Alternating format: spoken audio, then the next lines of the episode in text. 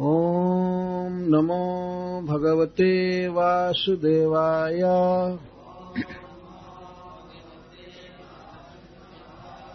ॐ नमो भगवते वासुदेवाय। ॐ नमो भगवते वासुदेवाय।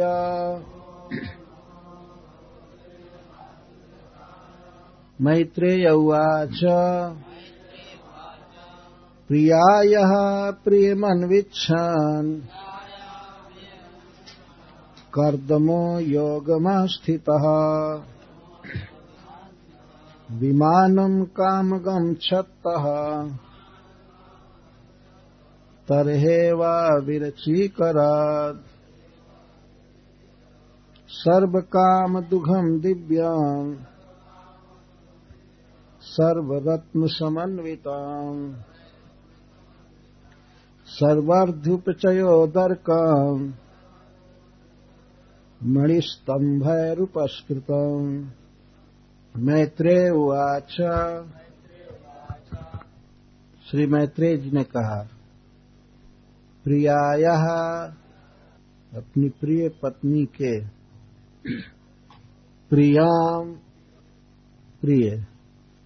इच्छान अनु इच्छान इच्छा से कर्दम कर्दम मुनि योगाम, योग में आस्थित, स्थित होकर विमान विमान कामगान इच्छा के अनुसार चलने वाला।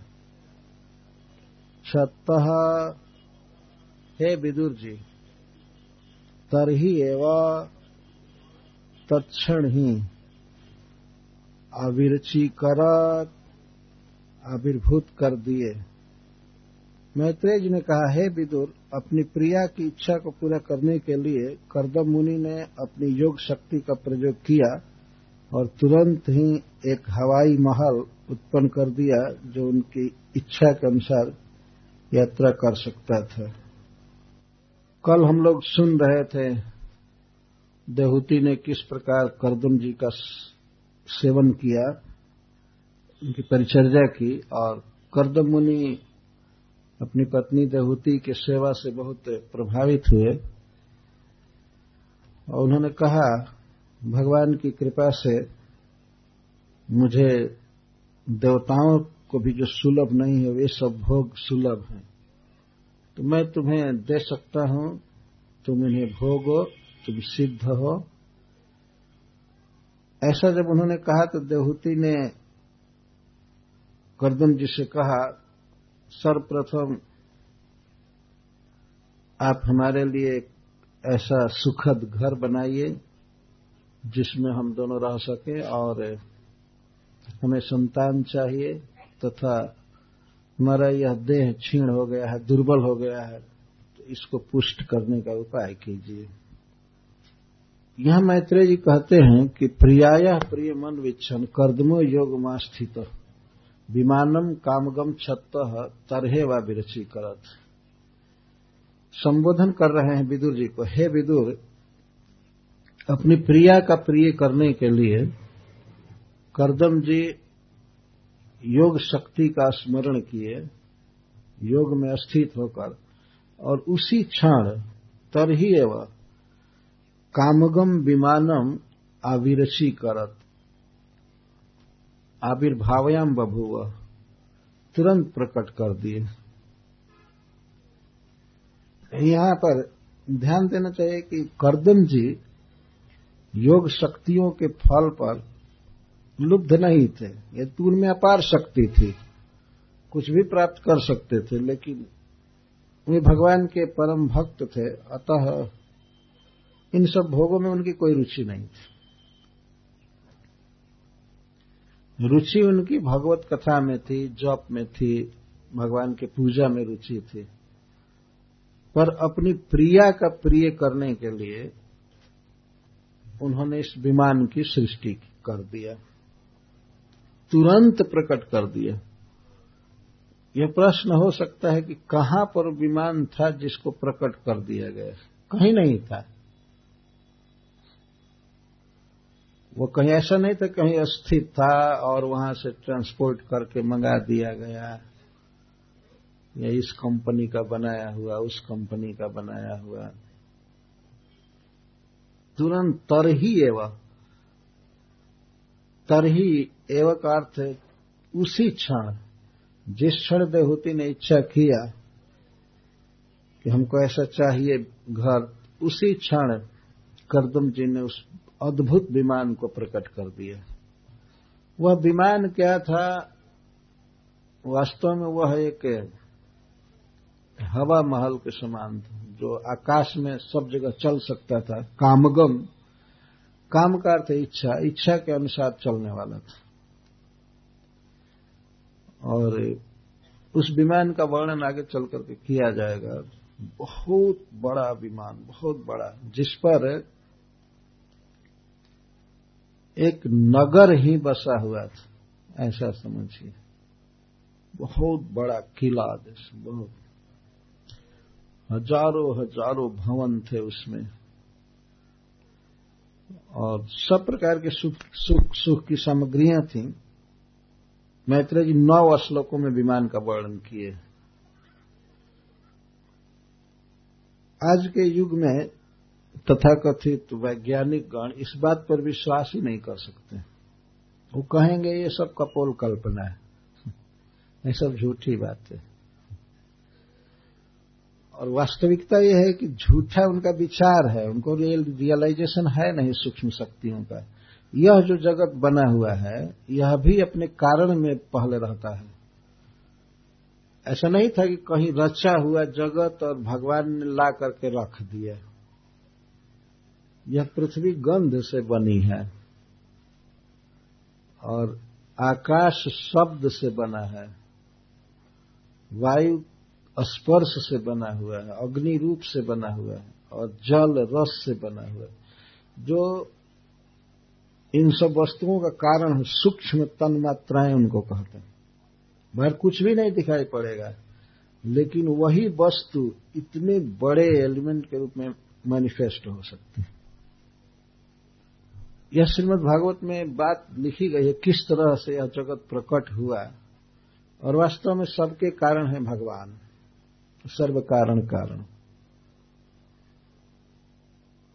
तो कारण इस तरह से है, भगवान की बहिरंगा शक्ति है, जिसके तीन गुण हैं, तीनों गुणों में रिएक्शन होता है, तब महत तत्व उत्पन्न होता है।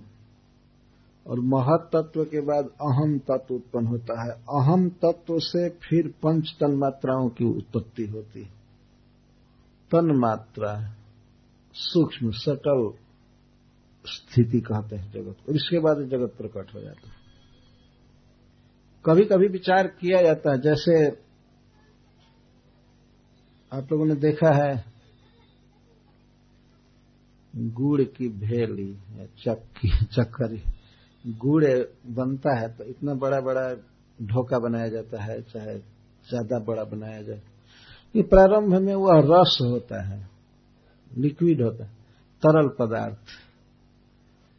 और यदि उसको औंटा जाए उबाला जाए तो धीरे धीरे वो गाढ़ होते होते होते होते ठोस हो जाता और वो तो, ये तो बात स्पष्ट है कि वो वस्तु ऑलरेडी उसमें है ही इस तरह से।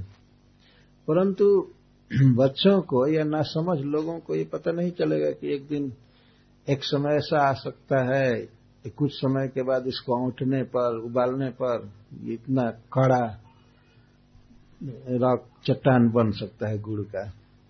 या मिश्री भी इसी तरह से बनती है। रस से, तरल पदार्थ से। ये तो समझ में आ, वस्तुएँ होती हैं। सूक्ष्म का अर्थ ही है, हमारी इंद्रियों के द्वारा ठीक से समझ में नहीं आएँगे। असली सूक्ष्म का अर्थ है। सूक्ष्म को ही छोटा कहते हैं, छोटा छोटा छोटा। तो उन सूक्ष्म तन्मात्राओं से जगत प्रकट हुआ है। करदम जी ने अपनी योग शक्ति से एक विमान को प्रकट किया। देखने से स्पष्ट हो जाता है कि सभी चीज़ें सूक्ष्म से ही निकली हुई हैं। सभी सूक्ष्म से निकली हुई है। तो करदम जी विमान की सृष्टि किए उसके विषय में मैत्र मुनि कहते हैं, कामगम विमानम। कामगम कामगम, काम के अनुसार गमन करने वाला, इच्छा के अनुसार चलने वाला। और यह भी बात थी कि इच्छा के अनुसार बड़ा भी हो सकता था और छोटा भी हो सकता था। वह आकाश में टिक सकता था, धरती पर उतर सकता था, किसी पर्वत की गुफा में बिल्कुल छोटा बन करके जा सकता था। इस तरह का विमान। यहाँ तो हम लोग विमान में देखते हैं, केवल डैना पंख तक फैला सकते हैं। कहीं उड़ते या नीचे आते समय वो पंख को फैलाते हैं, फिर बाद में समेट लेते हैं और नीचे पहिया जो होता है, पैर जैसा, पक्षी के पैर जैसा, उसको भी उड़ने के बाद पेट में कर लेते हैं, मशीन द्वारा। और उतरने से पहले उसको क्योंकि ज़मीन पर डगरना होता है तो इसलिए उसको प्रकट कर देते हैं। ये तो साधारण बिल्कुल बात है, लेकिन पूरे विमान को एक सीसी में बंद कर देना और सीसी ही नहीं, बिल्कुल अदृश्य कर देना ये तो योग शक्ति का काम। त्रिपुरासुर विमान बनाया था, जिसको भगवान शिव ने मारा तीनों विमानों को। तो वो कभी दिखाई पड़ते थे कभी नहीं दिखाई पड़ते थे। सारे देवता हार गए। जब मारने चलते थे तो कुछ पता ही नहीं चलता था कहाँ चला गया। वहीं देखते देखते अदृश्य हो जाता था। और कभी प्रकट होता था तो पहाड़ की तरह प्रकट होता था। और उस पर से, से सारे असुर लोग देवताओं पर अस्त्र शस्त्र की वर्षा कर रहे थे। जब मारा जा रहा था उन लोगों को, देवता लोग मार रहे थे, भगवान शिव भी मार रहे थे, लेकिन कुछ भी परिणाम नहीं होता था। मैं दानव उस विमान पर एक ऐसा कुंड बनाया था, अमृत रस का, कि मरे हुए व्यक्ति को उसमें डाल दिया जाता था, वो जी जाते थे। इस सातवें स्कंध में कथा अब क्या कर, कितना मारे? तब भगवान गाय का रूप धारण करके गए। और ब्रह्मा जी बछड़ा बने। तो गाय और बछड़ा ऐसा लग रहा था कि प्यासे हैं तो जाकर के पीने लगे। तो असुर लोग भी गाय से द्वेष नहीं करते। आजकल के जो कसाई हैं, ये तो मनुष्य है ही नहीं, राक्षस हैं जो गाय का वध कर लोग गाय को देखे कि प्यासी है, बछड़ा भी प्यासा है तो छोड़ दिए पीने के लिए। भगवान की माया से मोहित थे, और जा करके वही अमृत रस दोनों पीने लगे, गाय बछड़ा। रोके नहीं और वो लोग सोचे होंगे पिएँगे तो कितना पिएँगे? दो चार किलो पिएँगे, दो चार लीटर पिएँगे। लेकिन ये बाप बेटा दोनों जब पीना चालू किए, गाय बछड़ा के रूप में तो पीते गए पीते गए, पूरा सोख लिए। तो अब भगवान शिव ने मारा। सबको मार दिया, अंत में विमान को मारा, तीनों विमान को। वो तीनों नगर थे वास्तव में विमान। जिसको त्रिपुर कहा जाता है। भगवान शिव ने अग्नि बाण द्वारा जला दिया, मार दिया, खत्म कर दिया। उनका नाम पड़ा त्रिपुरारी। इस प्रकार से ये सब सृष्टि है, योग शक्ति द्वारा उत्पन्न की जाती है। करदम जी योगियों में सर्वश्रेष्ठ हैं, भगवान की भक्ति से पूर्ण, इसलिए उन्होंने कामगम विमान की सृष्टि किया। और बहुत महत्वपूर्ण बात यह है कि तरही वह उसी समय प्रकट कर दिया। शिल प्रभुपा जी कहते हैं कि कुछ योगी लोग हैं इस समय भी जो छोटी छोटी चीज़ प्रकट कर देते हैं। जैसे मान लीजिए हाथ में बालू लिए, रेता और बालू को चीनी बना देते हैं। तो प्रभुपा जी कहते हैं, कितने का काम किए? मान लो एक रुपए का चीनी मंगा दिया। एक रुपए का काम किया। इतनी योग शक्ति करके, इतना योग की साधना करके और एक दो किलो चीनी मान लीजिए कोई बना दे। अगर इतना चीनी बना दे कि सारा शुगर मिल बंद हो जाए, इतना मेहनत न करना पड़े, तब माना जाएगा कुछ काम किया। कुछ नहीं करते हैं। पर आजकल के बुद्धू लोग इस इन्हीं बातों पर इतना चमत्कृत हो जाते हैं कि वाह वाह वाह रे साधु, वाह रे जोगी। और वो भी करता है दूसरों से पैसा ठगने के लिए। लेकिन करदम जी को जो जो योग सिद्धि प्राप्त है, वास्तव में वो अद्भुत है, भगवान की कृपा का प्रसाद तो सुनिए उस विमान का वर्णन नौ श्लोकों में कर रहे हैं। सर्व काम दुघम दिव्यम सर्वरत्न समन्वितम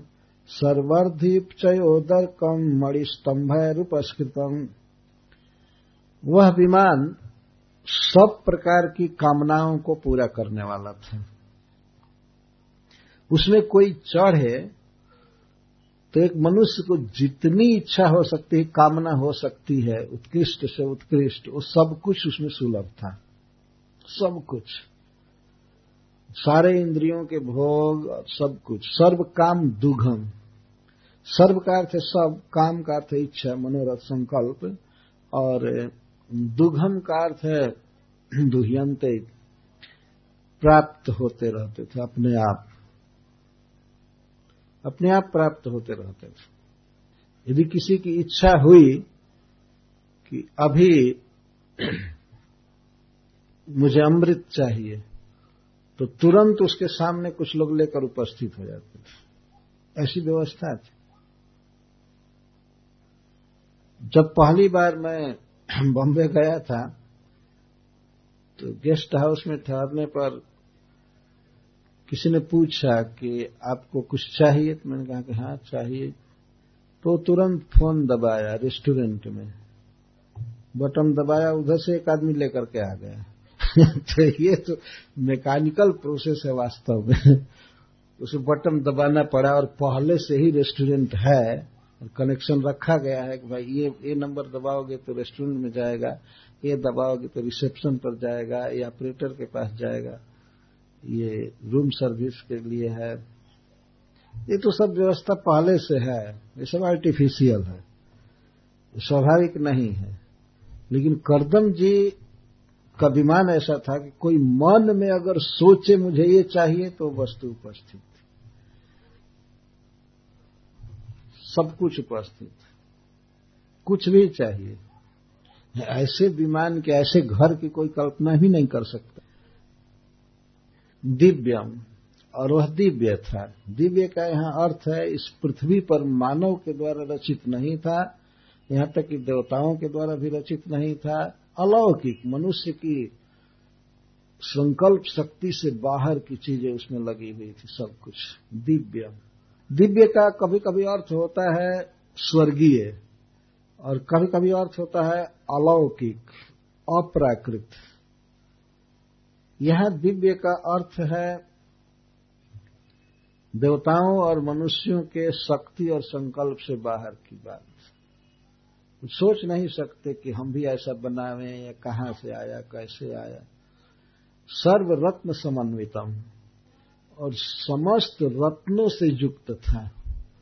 रत्न से तात्पर्य जैसे पद्मराग, मणि या हीरा, जिसको माणिक्य कहते हैं संस्कृत में। डायमंड को माणिक्य कहा जाता है। और सोने को स्वर्ण।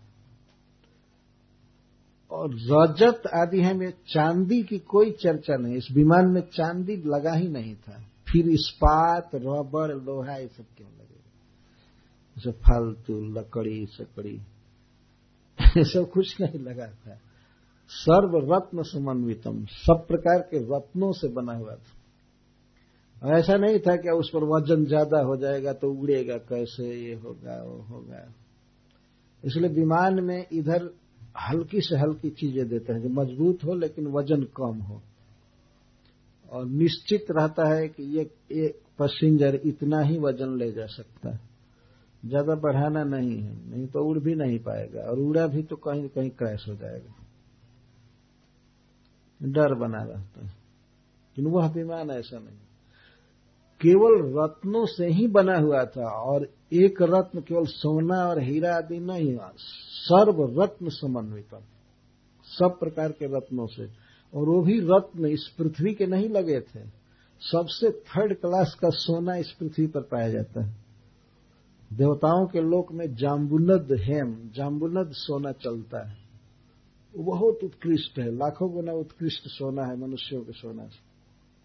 और देवता लोग तो ये देखते हैं कि यहाँ लोग सोना पहन रहे हैं, सोना रखे हैं तो सोचते हैं कि क्यों पत्थर टांग लिया है गले में या तो लोग इसको बहुत निकृष्ट समझते हैं।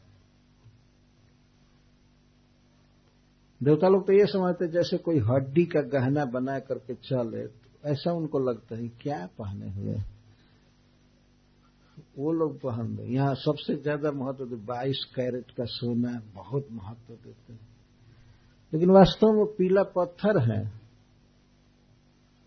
उसमें वो सब गुण नहीं है जो देवताओं के यहाँ सोना पाया जाता है और उसमें गुण होता है। सोना में भी सूक्ष्म गुण होते हैं, उसको धारण करने से मंगल होता है, कुछ और होता है। वो गुण यहाँ नहीं है। और करदम जी के विमान में जो रत्न लगे थे, वो तो देवताओं के लोक में भी दुर्लभ थे। वहाँ से भी कुछ भी नहीं मंगाया गया सर्व रत्न समन्वितम।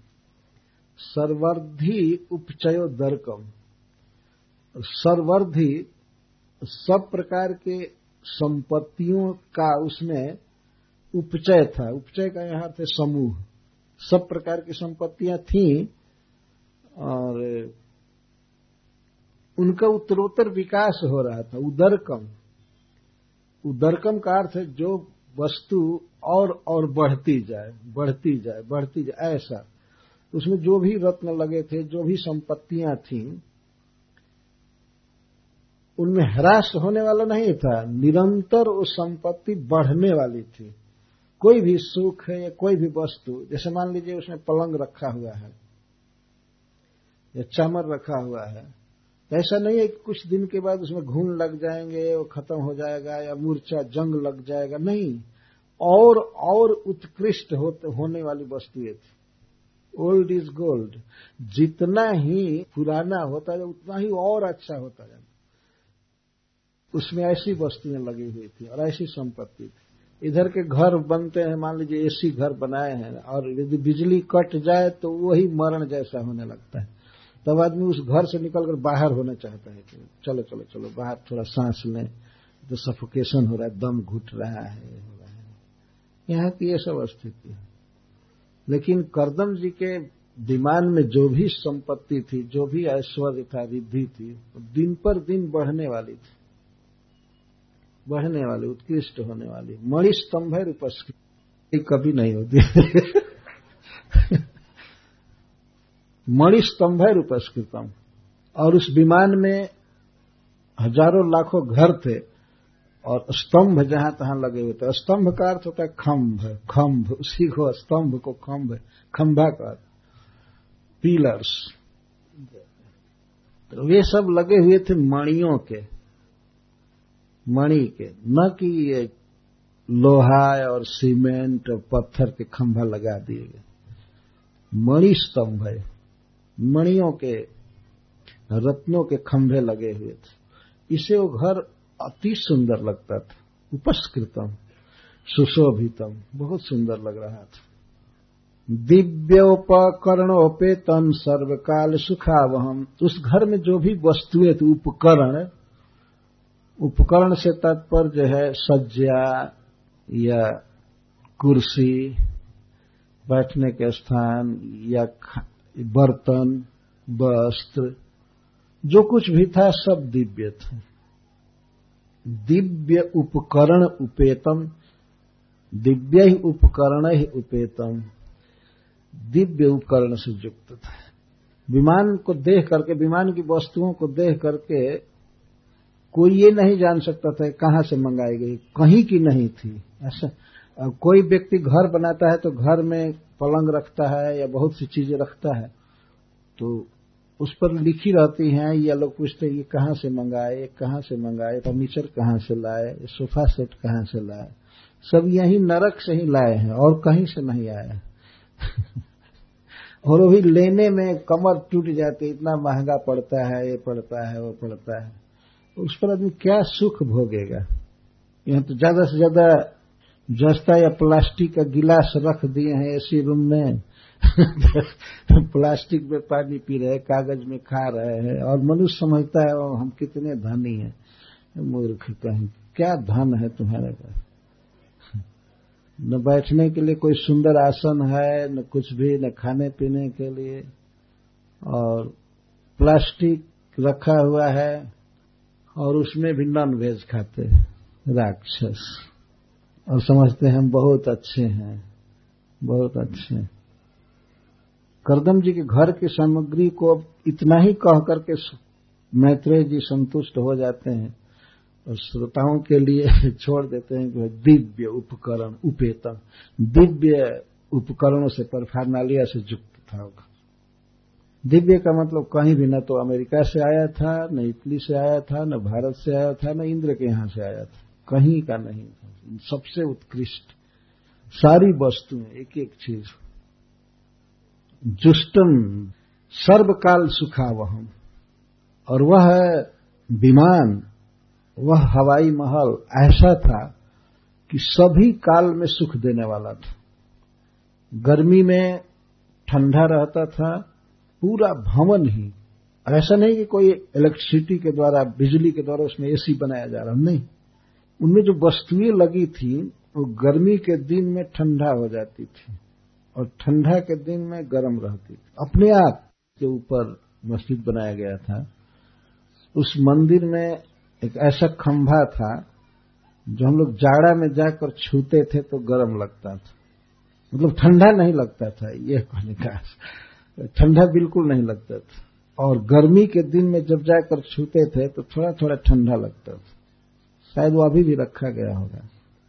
इस तरह के पत्थर या सामग्रियाँ थी कि अपने आप सभी काल में सुखद, चाहे गर्मी का मौसम हो या जाड़ा हो, बरसात हो, सब समय सुखद। सुख आवहम, उस सुख को लाते थे इंद्रियों के लिए अत्यंत अनुकूल सब कुछ। सर्वकाल सुखावह। पट्टिका भी, पताका भी, विचित्रा भी अलंकृतम। और वह विमान सभी घरों में सब तरह से पट्टिकाओं द्वारा, पताकाओं द्वारा सुशोभित था। पट्टिका कहते हैं, कम विस्तार वाले कपड़े पट्टी का। इधर क्या कहते हैं, कपड़ा काट काट करके सीसी करके और लटकाया जाता है।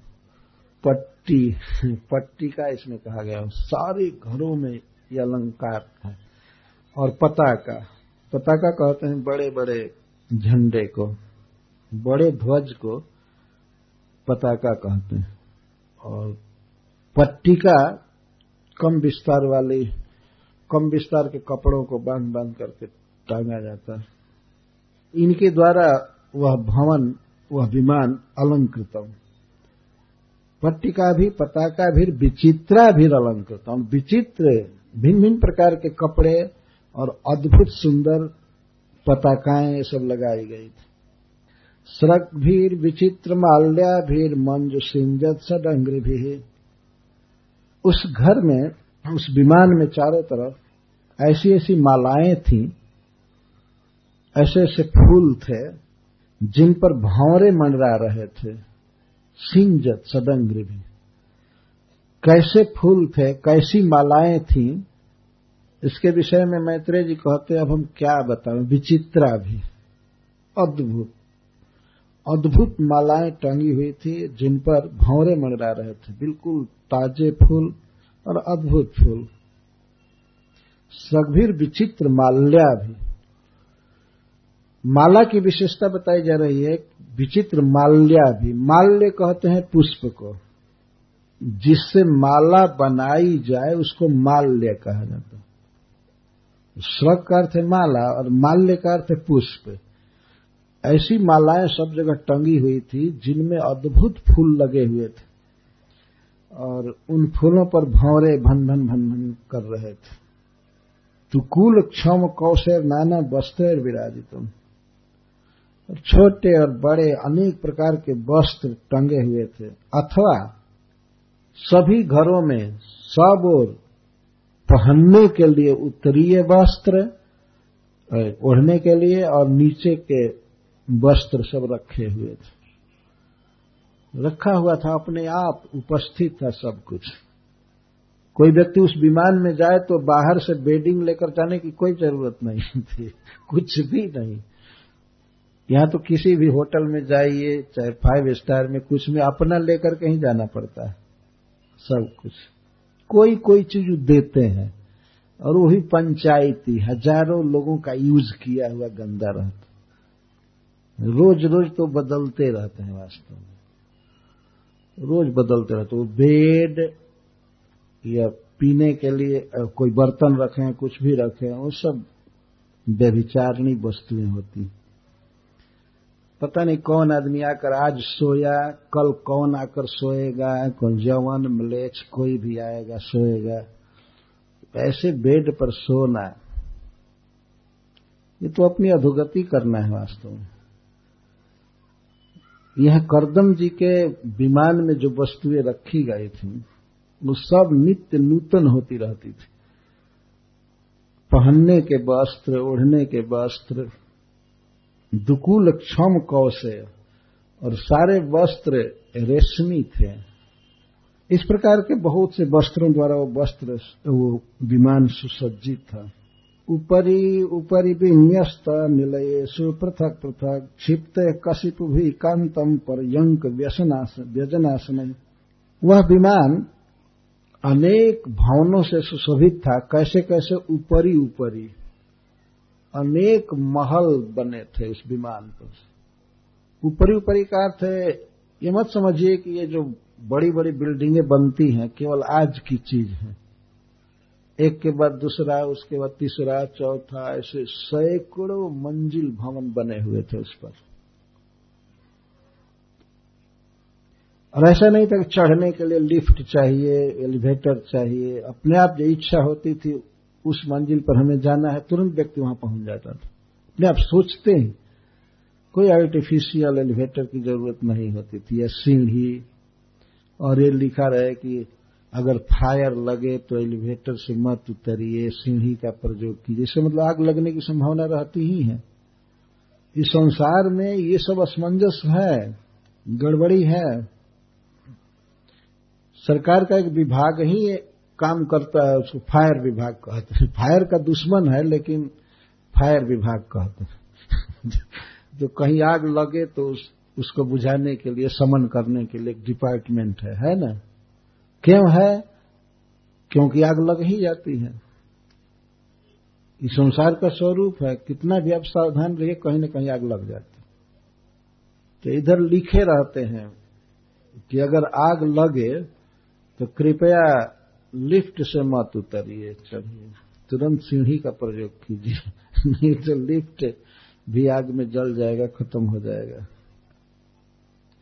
ऊपरी ऊपरी विन्यस्त एक के बाद ऊपर दूसरा, दूसरे के बाद तीसरा, इस तरह से सैकड़ों महल थे। घर बने हुए थे। कोई प्रश्न कर सकते हैं कि इतने घर की क्या ज़रूरत थी? रहने के लिए दो हैं, लेकिन दो ही नहीं है। पहले तो एक हज़ार दासियाँ उस पर रहेंगी। एक हज़ार दासियाँ, उनका अलग अलग महल, उनका अलग अलग सब कुछ। और भी इस तरह से बनाया गया, कोई ज़रूरी नहीं था कि दो ही रहेंगे। ये है योग शक्ति का चमत्कार। ऊपरी ऊपरी विन्यस्त, निलय से पृथक पृथक। सब पृथक पृथक निलय। निलय का अर्थ होता है नितराम लयो जस्मिन स निलय। जिसमें आदमी पूरा छिप जाए, बाहर से संबंध न रहे, उसको निलय कहते घर। घर को निलय कहा जाए शीशा से और उसके भीतर रहना। लोक से अपने को छिपा लेता है व्यक्ति। इसलिए उसको निलय कहते हैं। लय हो जाता है तो सारे भवन अलग अलग थे। छिपते ही कशिप भी कांतम पर्यंक व्यजनाश में। और उन सभी घरों में विविध प्रकार के पलंग थे।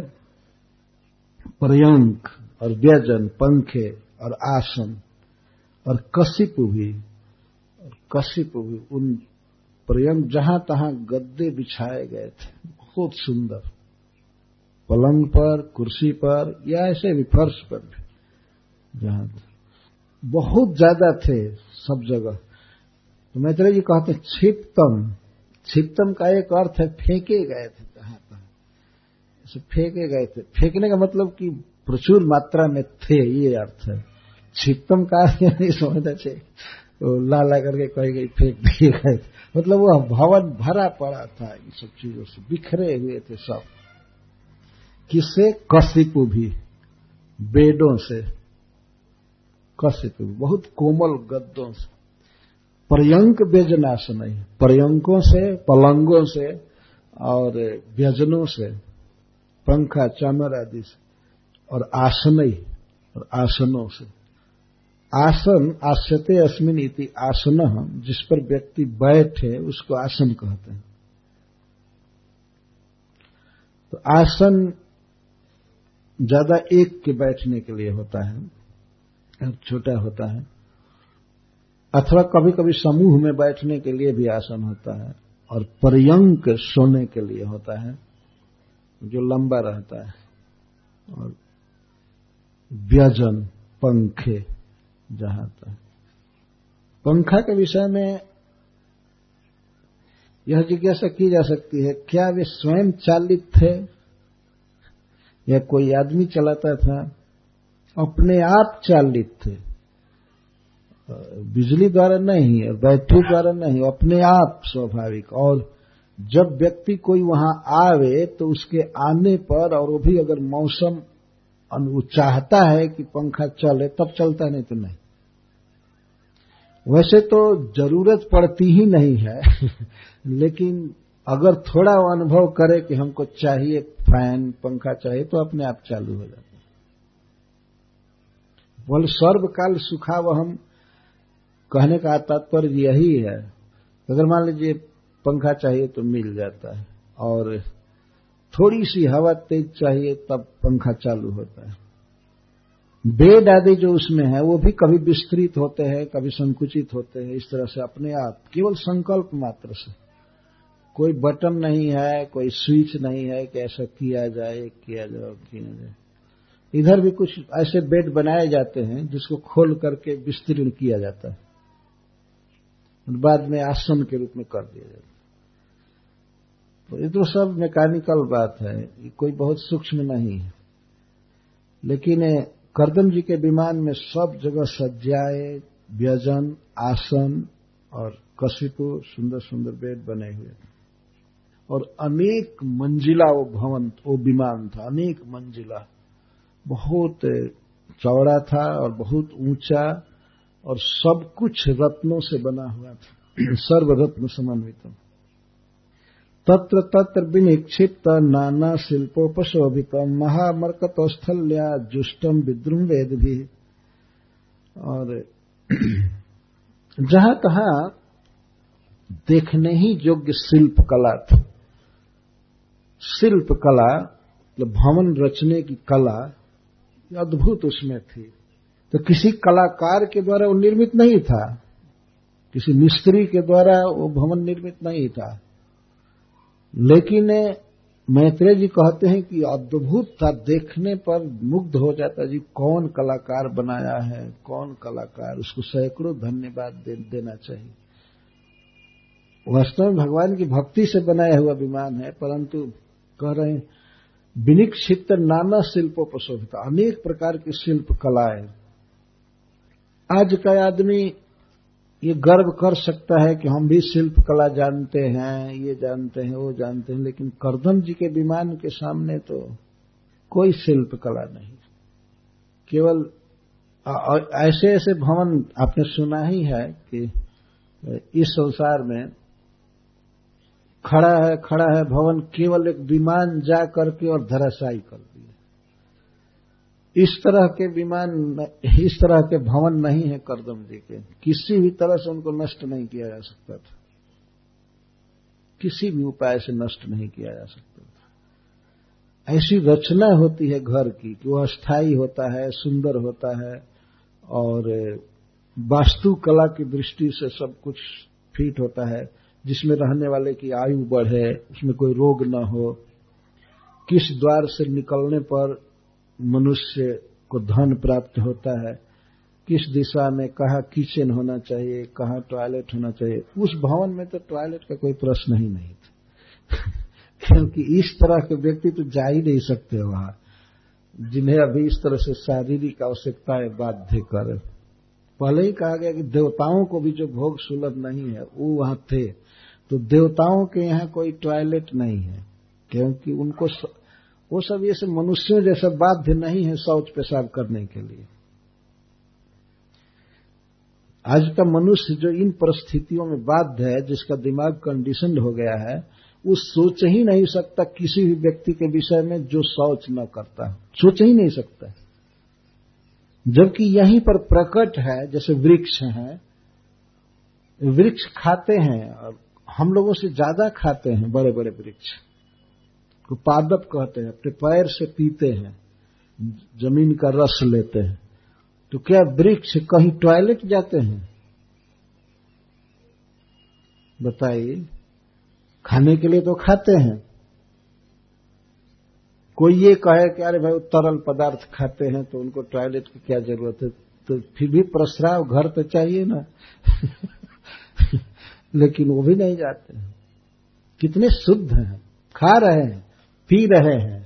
पर ये सब आवश्यकता कि यहाँ नहाओ और यहाँ केस काटो, नख काटो, ये करो, वो करो, ये सब। उनको कोई ज़रूरत है, ब्यूटी पार्लर और ये, वो, इनकी कोई ज़रूरत नहीं वृक्षों को। जी रहे हैं कि नहीं? तो यहाँ पृथ्वी की अपेक्षा जहाँ लाखों गुना अधिक स्टैंडर्ड है, वहाँ की स्थिति दूसरी है। वहाँ क्या इस प्रकार का शौचालय और ये सब गंदी चीज़ों, क्या ज़रूरत पड़ेगी? कोई उस तरह की आवश्यकता है नहीं। इस प्रकार से करदम जी का विमान सुशोभित था, शिल्प कला उसमें ऐसी थी। सब कुछ का उपाय होता है, शास्त्रों में दिया गया शिखर कैसा होना चाहिए, भवन का अंतिम छत कैसा होना चाहिए, छत के किनारे किनारे रेलिंग कैसी होनी चाहिए। सब कुछ का प्रभाव पड़ता है। ऐसा नहीं है कि जैसे तैसे बस बना लो, कुछ भी करो। बहुत शुभ है।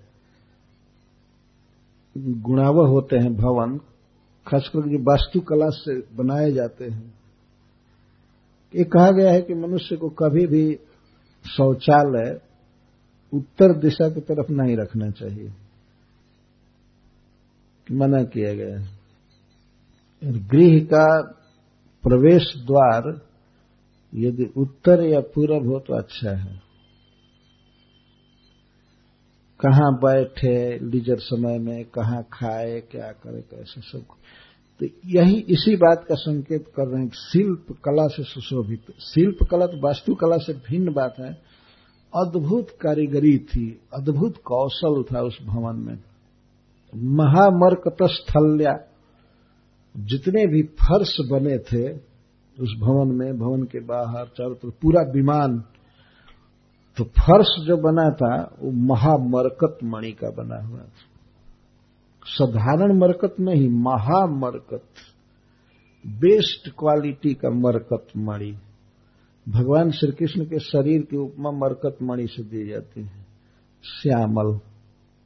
ऐसे मरकत मणि की स्थली बनी हुई थी। जुष्टम विद्रुम वेद भी। और जहाँ तहां वेदियाँ बनी हुई थी। वेदी का अर्थ होता है फर्श से थोड़ा ऊपर, जहाँ लोग कभी कभी बैठ सकें या किसी काम के लिए ऊँचा, घर के भीतर ही तो उसको वेदी कहते हैं। वेदी शब्द बहुत प्रसिद्ध है। तो विद्रुम रत्न की वेदियाँ बनी हुई थी। ऐसा नहीं कहीं से मिट्टी जमा करके और लीपत करके बस वेदी बना दिए, अथवा सीमेंट से और ईट से वेदी बना दिया ऐसा नहीं।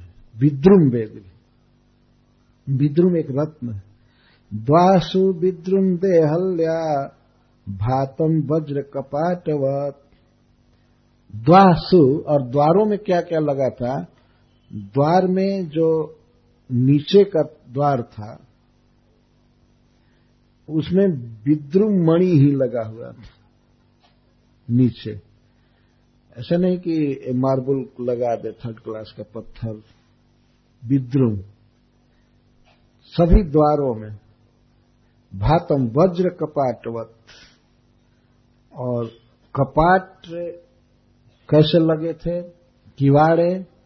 किवाड़े वज्र की लगी हुई थी। कभी कभी हीरा को भी संस्कृत में वज्र कहते तो हीरे की किवाड़े लगी हुई थी, इतनी मज़बूत।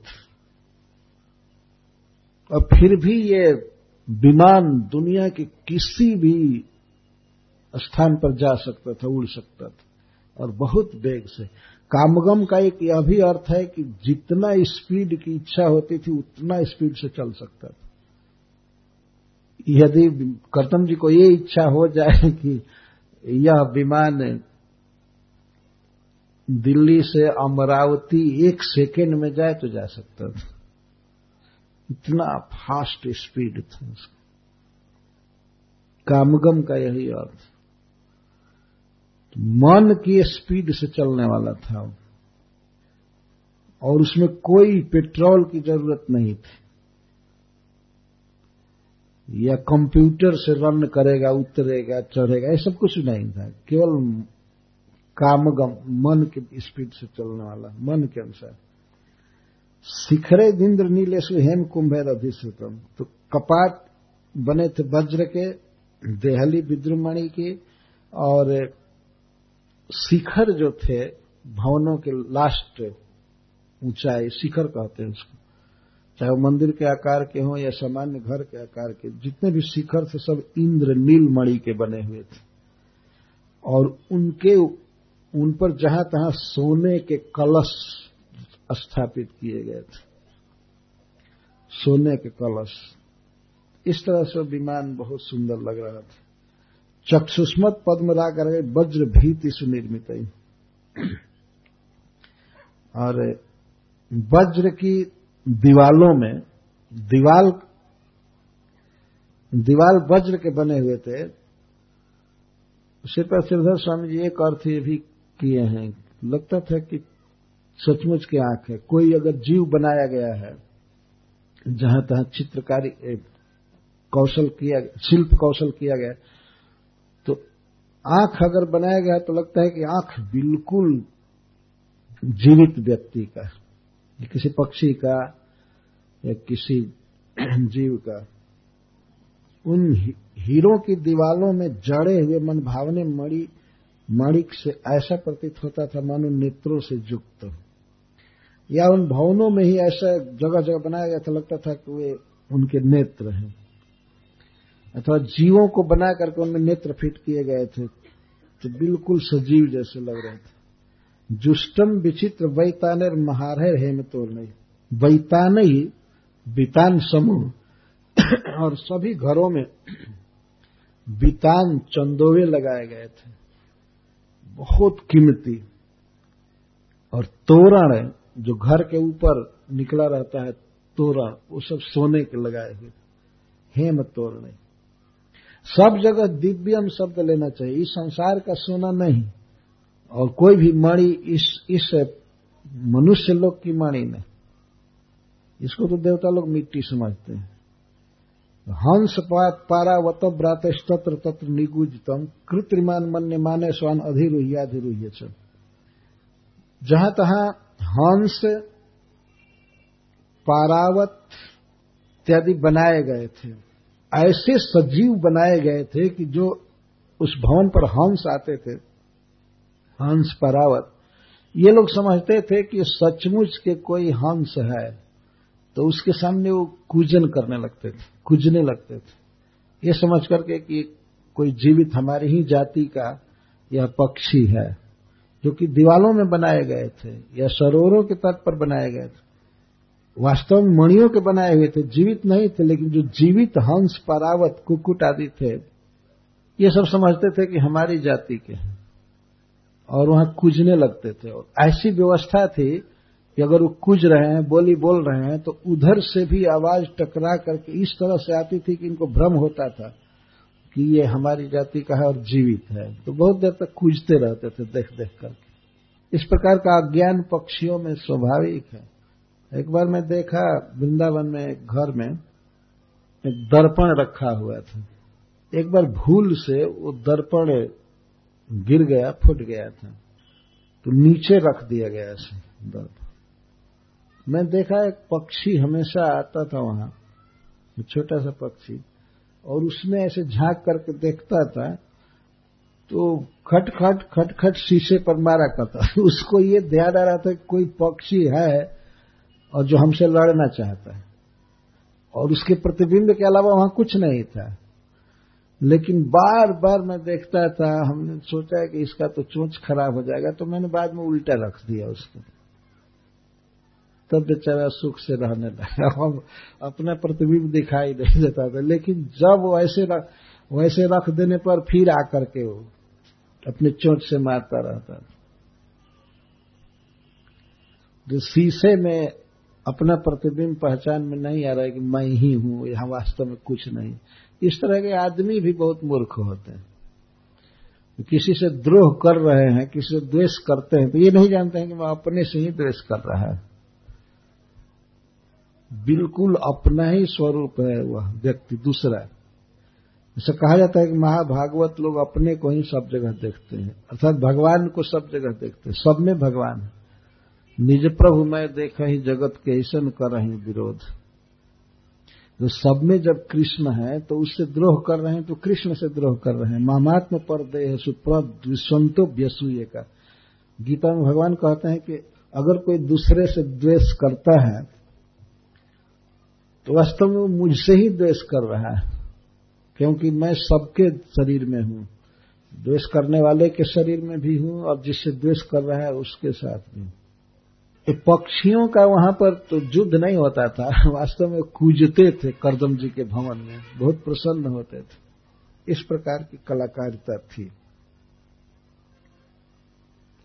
बिहार स्थान विश्राम संवेश प्रांगणाजी रही जथोपजोसम रचितैर विस्मापनमिवात्मन। विहार स्थान जगह जगह विहार करने के लिए क्रीड़ा के लिए स्थान बने हुए थे। मतलब पूरा नगर ही बना हुआ था उस विमान पर विहार स्थान जैसे खेलने के स्थान, जैसे इधर हम लोग देखते हैं कहीं कहीं फुटबॉल खेलने के स्थान होते हैं, कहीं किसी क्रीड़ा के लिए होते हैं, किसी क्रीड़ा के लिए होते हैं। तो बहुत से विहार स्थान थे।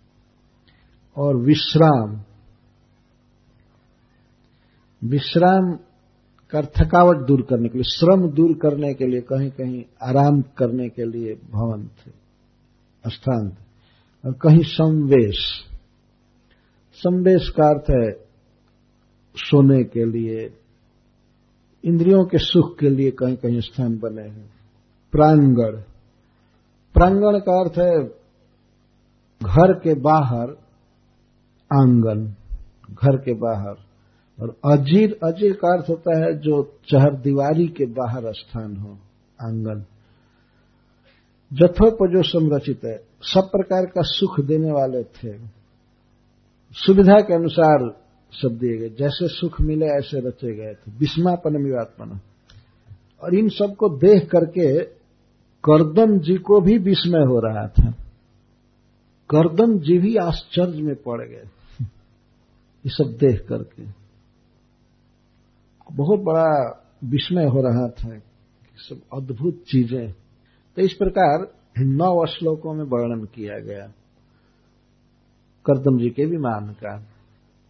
इद्रिगृहम तत्पश्यंतीम नाति प्रीतेन चेतसा, सर्वभूताशयाभिज्ञ प्रावोचत कर्दम स्वयं। जब देवहूति ने ऐसे भवन को देखा, करदम जी ने रचा था, कहा था कि तुम देखो। मैं तुमको ये भोग दे रहा इस प्रकार के सुंदर, अद्भुत भवन को देखकर भी देवहूति का चित्त पूरा पूरा प्रसन्न नहीं हो पाया।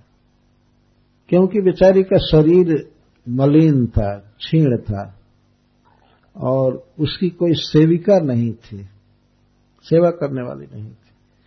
तो इस कारण से उसे कोई प्रसन्नता नहीं हुई। यदि मान लीजिए भवन बहुत अच्छा है और सब कुछ प्रणाली अच्छी है और शरीर में कोई रोग हो गया है तो व्यक्ति क्या भोगेगा? तो वह प्रसन्न नहीं हो, न अति प्रीतेन चेतसा। तो करदम जी जो सभी जीवों के हृदय की बात जानने में समर्थ थे सर्वभूताशया भिज्ञ सभी जीवों के आशय को समझ सकते थे तो देवहूति के आशय को तुरंत समझ गए। और स्वयं ही बोले, देहूति से कहे, वो समझ गए देहूती की दुविधा कि ऐसे सुंदर भवन में ये प्रवेश करना नहीं चाहती है। अपने शरीर की दुर्वस्था देख करके ये जैसे तैसे उसको अच्छा नहीं लग रहा था। तब करदम जी कहे, निमज्जास्मिन हृदय भीरु विमान मिदमारुह इदम शुक्ल कृतम तीर्थम आशीषम ज्ञापकम निर्णाम। हे भीरु, हे संकोची स्वभाव वाली मैं समझ रहा हूँ तुमको ये विमान अच्छा नहीं लग रहा है। तो सुनो, तुम्हें इस बिंदु सरोवर में स्नान करो, करदम जी ने कहा। वह बिंदु सरोवर यही है। तुम यहाँ स्नान करो। निमज्य इस तीर्थ में बिंदु सरोवर में तुम स्नान करो और इदम विमानम आरूह आरूरोह इस विमान पर चढ़ो। इसमें स्नान कर लो और तब चढ़ो। ऐसा कहा। स्नान करने में ही देवहूति का शरीर बदल जाएगा पूर, पूर्ण सुंदरी हो जाएगी। कहने का मतलब यह था कि इस सरोवर में जो जल है, चूँकि भगवान के आँखों से निश्रित जल है, इसलिए इसका बहुत प्रभाव है। वास्तविकता यह है कि सरस्वती नदी के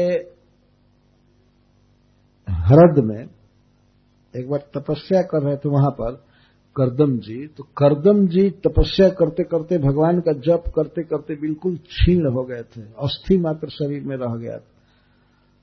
तो भगवान अपने भक्त की दशा को देख करके रो दिए।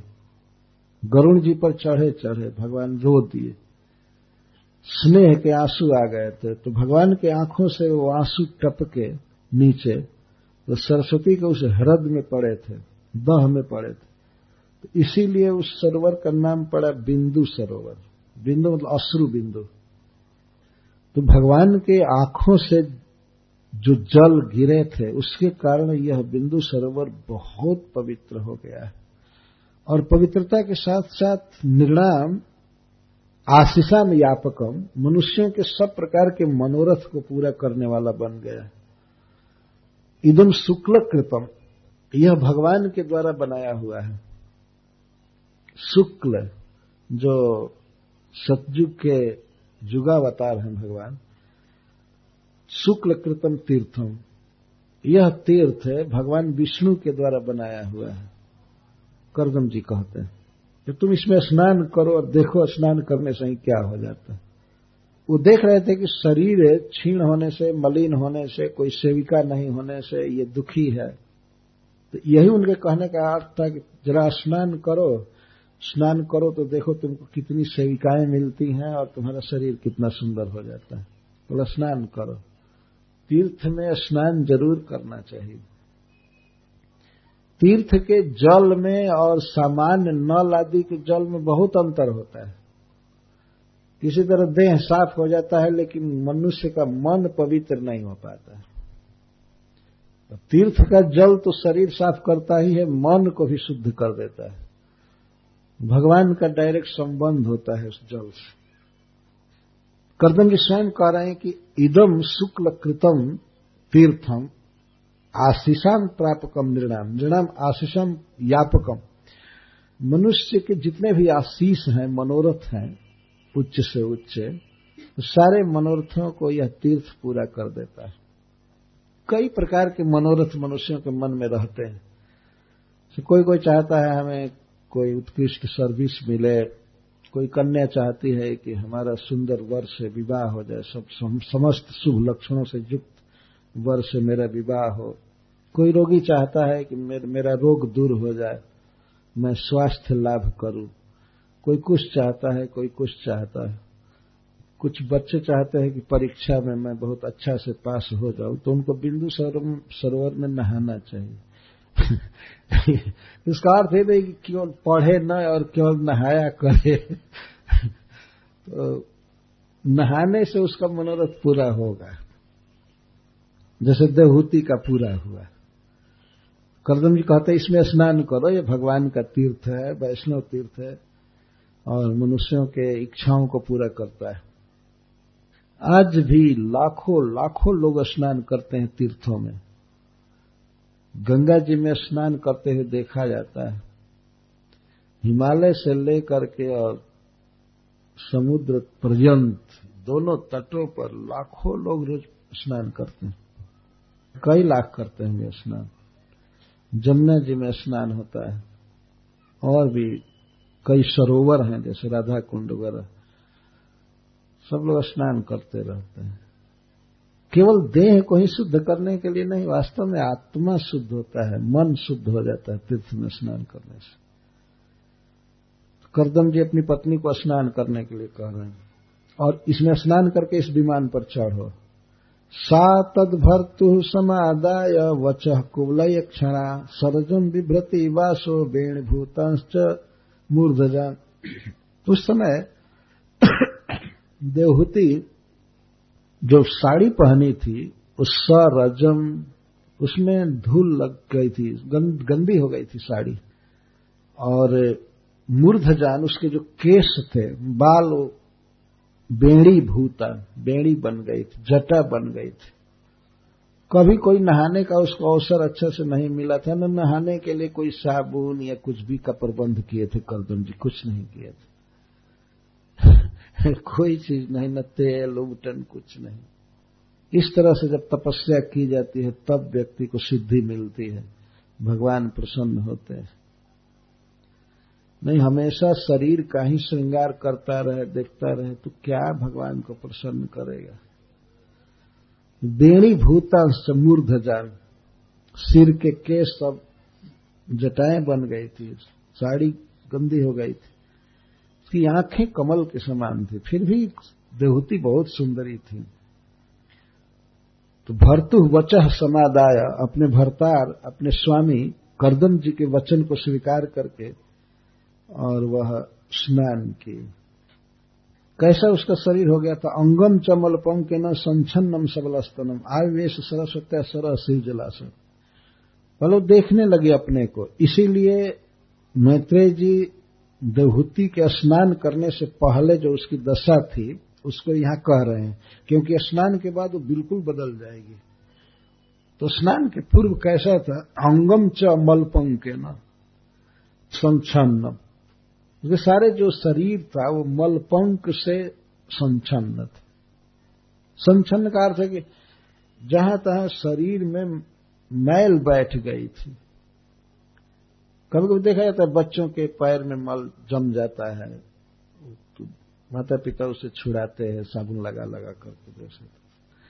उधर गाँव में तो उस मकर संक्रांति के दिन कितने बच्चों को ऐसे स्नान कराया जाता है, नहीं तो शरीर पर धूली जमी रहती है, गंदगी रहती है। तो देवहूति के सारे अंग, अंगम च मलपंग के न संचन्नम सबल स्तनम और उसके दोनों स्तन फीके हो गए थे।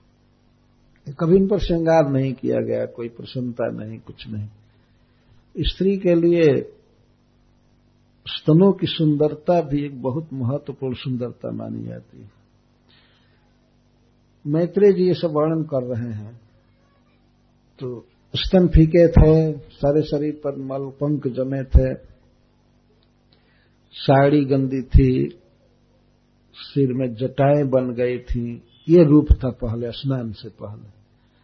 और पति की बात को मान करके सरस्वती के उस हृद में, जिसमें बहुत ही पूर्ण जल था, कल्याणकारी जल, अथवा बहुत सुंदर जीव रहते थे जल पक्षी वगैरह, उसमें वो प्रवेश की। प्रवेश की मतलब डुबकी लगाई नीचे, पानी के अंदर। तो क्या देखती है? सा अंत सरसी बेस्मस्था सतानी दस कन्या कहा सर्व किशोर वयसो ददर्शोत्पल गंधया पानी में डुबकी लगाने पर देवहूति ने देखा, अंत सरसी उस सरोवर के भीतर अंत सरसी बेसमस्ता अंत सरोवर सरोवर के अंतर में एक घर है। घर है। विमान को उसने वहाँ देखा। पहले तो घर देखा तो उस घर में स्थित एक हज़ार कन्याओं को देखा उसने। किसी किसी को ऐसा लगेगा कि ऐसे ही कथा कही जा रही है, कुछ हुआ नहीं था वास्तव में। आजकल के आदमी ऐसे कल मैं आ रहा था यहाँ पर तो एक व्यक्ति मेरे सीट के बगल में बैठा था, पुरी का था, जगन्नाथपुरी का आदमी। तो बातचीत होते होते होते होते कहता है कि आप स्कान के हैं क्या? मैंने कहा कि हाँ। तो आप लोगों का जो फेथ है, वो अन्य लोगों से अलग जान पड़ता है। मैं कहा, हम लोगों का फेथ नहीं है, हम लोगों का साइंस है। हम लोग केवल फेथ के अनुसार नहीं चलते। यह साइंस है शास्त्र में लिखा गया है। शास्त्र में भगवान के नाम जपने की बात कही गई है, आत्मा के स्वरूप का वर्णन किया गया है तो कहता है ये शास्त्र क्या चीज़ है? शास्त्र तो हम भी लिख सकते हैं।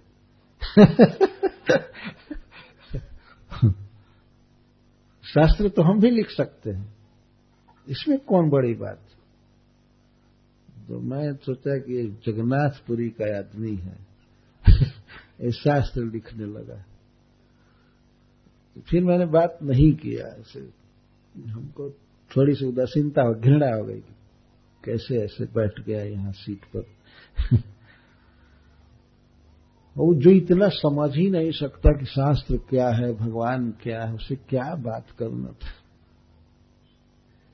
तो यहाँ पर मैत्रेय जी कथा कह रहे हैं। विदुर जी श्रोता है। जिनके घर में भगवान बिना बुलाए चले गए थे, हस्तिनापुर में। साक्षात जमराज जी हैं, मनुष्य लोक में जन्म हुआ है, भगवान की भक्ति कर रहे हैं, कथा सुन रहे हैं मैत्रेय से हरिद्वार में। क्या मैत्रेय जी ऐसी झूठी कथा कहेंगे? आप जरा विचार कीजिए। और श्रोता विदुर जी यही सब सुनने के लिए घर छोड़े थे। झूठी कथा अगर कहना ही होता तो कहते कि दस हज़ार कन्याएँ थी, चाहे दस करोड़ थी। मैत्रेय जी कहते हैं एक हज़ार। सतानी दस दस सौ दस सौ कन्याओं को देखा। देवती ने। ये बिल्कुल फैक्ट है, सत्य है। देख, कैसी कन्याएँ? सर्वा किशोर वयस। सभी कन्याएँ किशोर वर्ष, किशोर अवस्था की थी। किशोर अवस्था मतलब पंद्रह सोलह वर्ष की थी कन्याएँ सब। ददर्श उत्पल गंध और उन किशोरियों के शरीर से उत्पल जाति के कमल की गंध आ रही थी। सबके शरीर से सुगंध निकल रहा था। वो कन्याएँ ऐसी थी। खूब सुंदर सुगंध निकल रहा था। देहूति ने अनुभव किया कि सबसे कमल की गंध निकल रही कमल की सुगंध आ रही एक तो पूर्ण यौवन में थी किशोर अवस्था में परम सुंदरी। स्त्री का सौंदर्य वास्तव में 16 वर्ष की उम्र में सबसे अधिक होता है। तो इस उम्र की सारी लड़कियाँ थी। और बहुत सुंदरी, बहुत सुकुमार, कमल की गंध थी और कमल जैसी ही सुंदरी थी। तान दृष्टवा सहसोत्थाय प्रोचु प्रांजलय स्त्रिया वयम कर्म कर स्तुभ्यम साधिन करवाम की। तो देवहूति को देखते ही वे सारी कन्याएँ उठ करके खड़ी हो गई। इसका अर्थ है कि पहले वो बैठी थी। सेवा की सारी सामग्रियाँ लेकर के कोई चामर, कोई व्यजन, कोई सुगंधित तेल जो सिर में लगाया जाता है, कोई कपड़ा, कोई माला, कोई कुछ कुछ, इस तरह से कुछ न कुछ लेकर के वो बैठी थी। और देवहूति को देखते ही वे सब उठ करके खड़ी हो गई।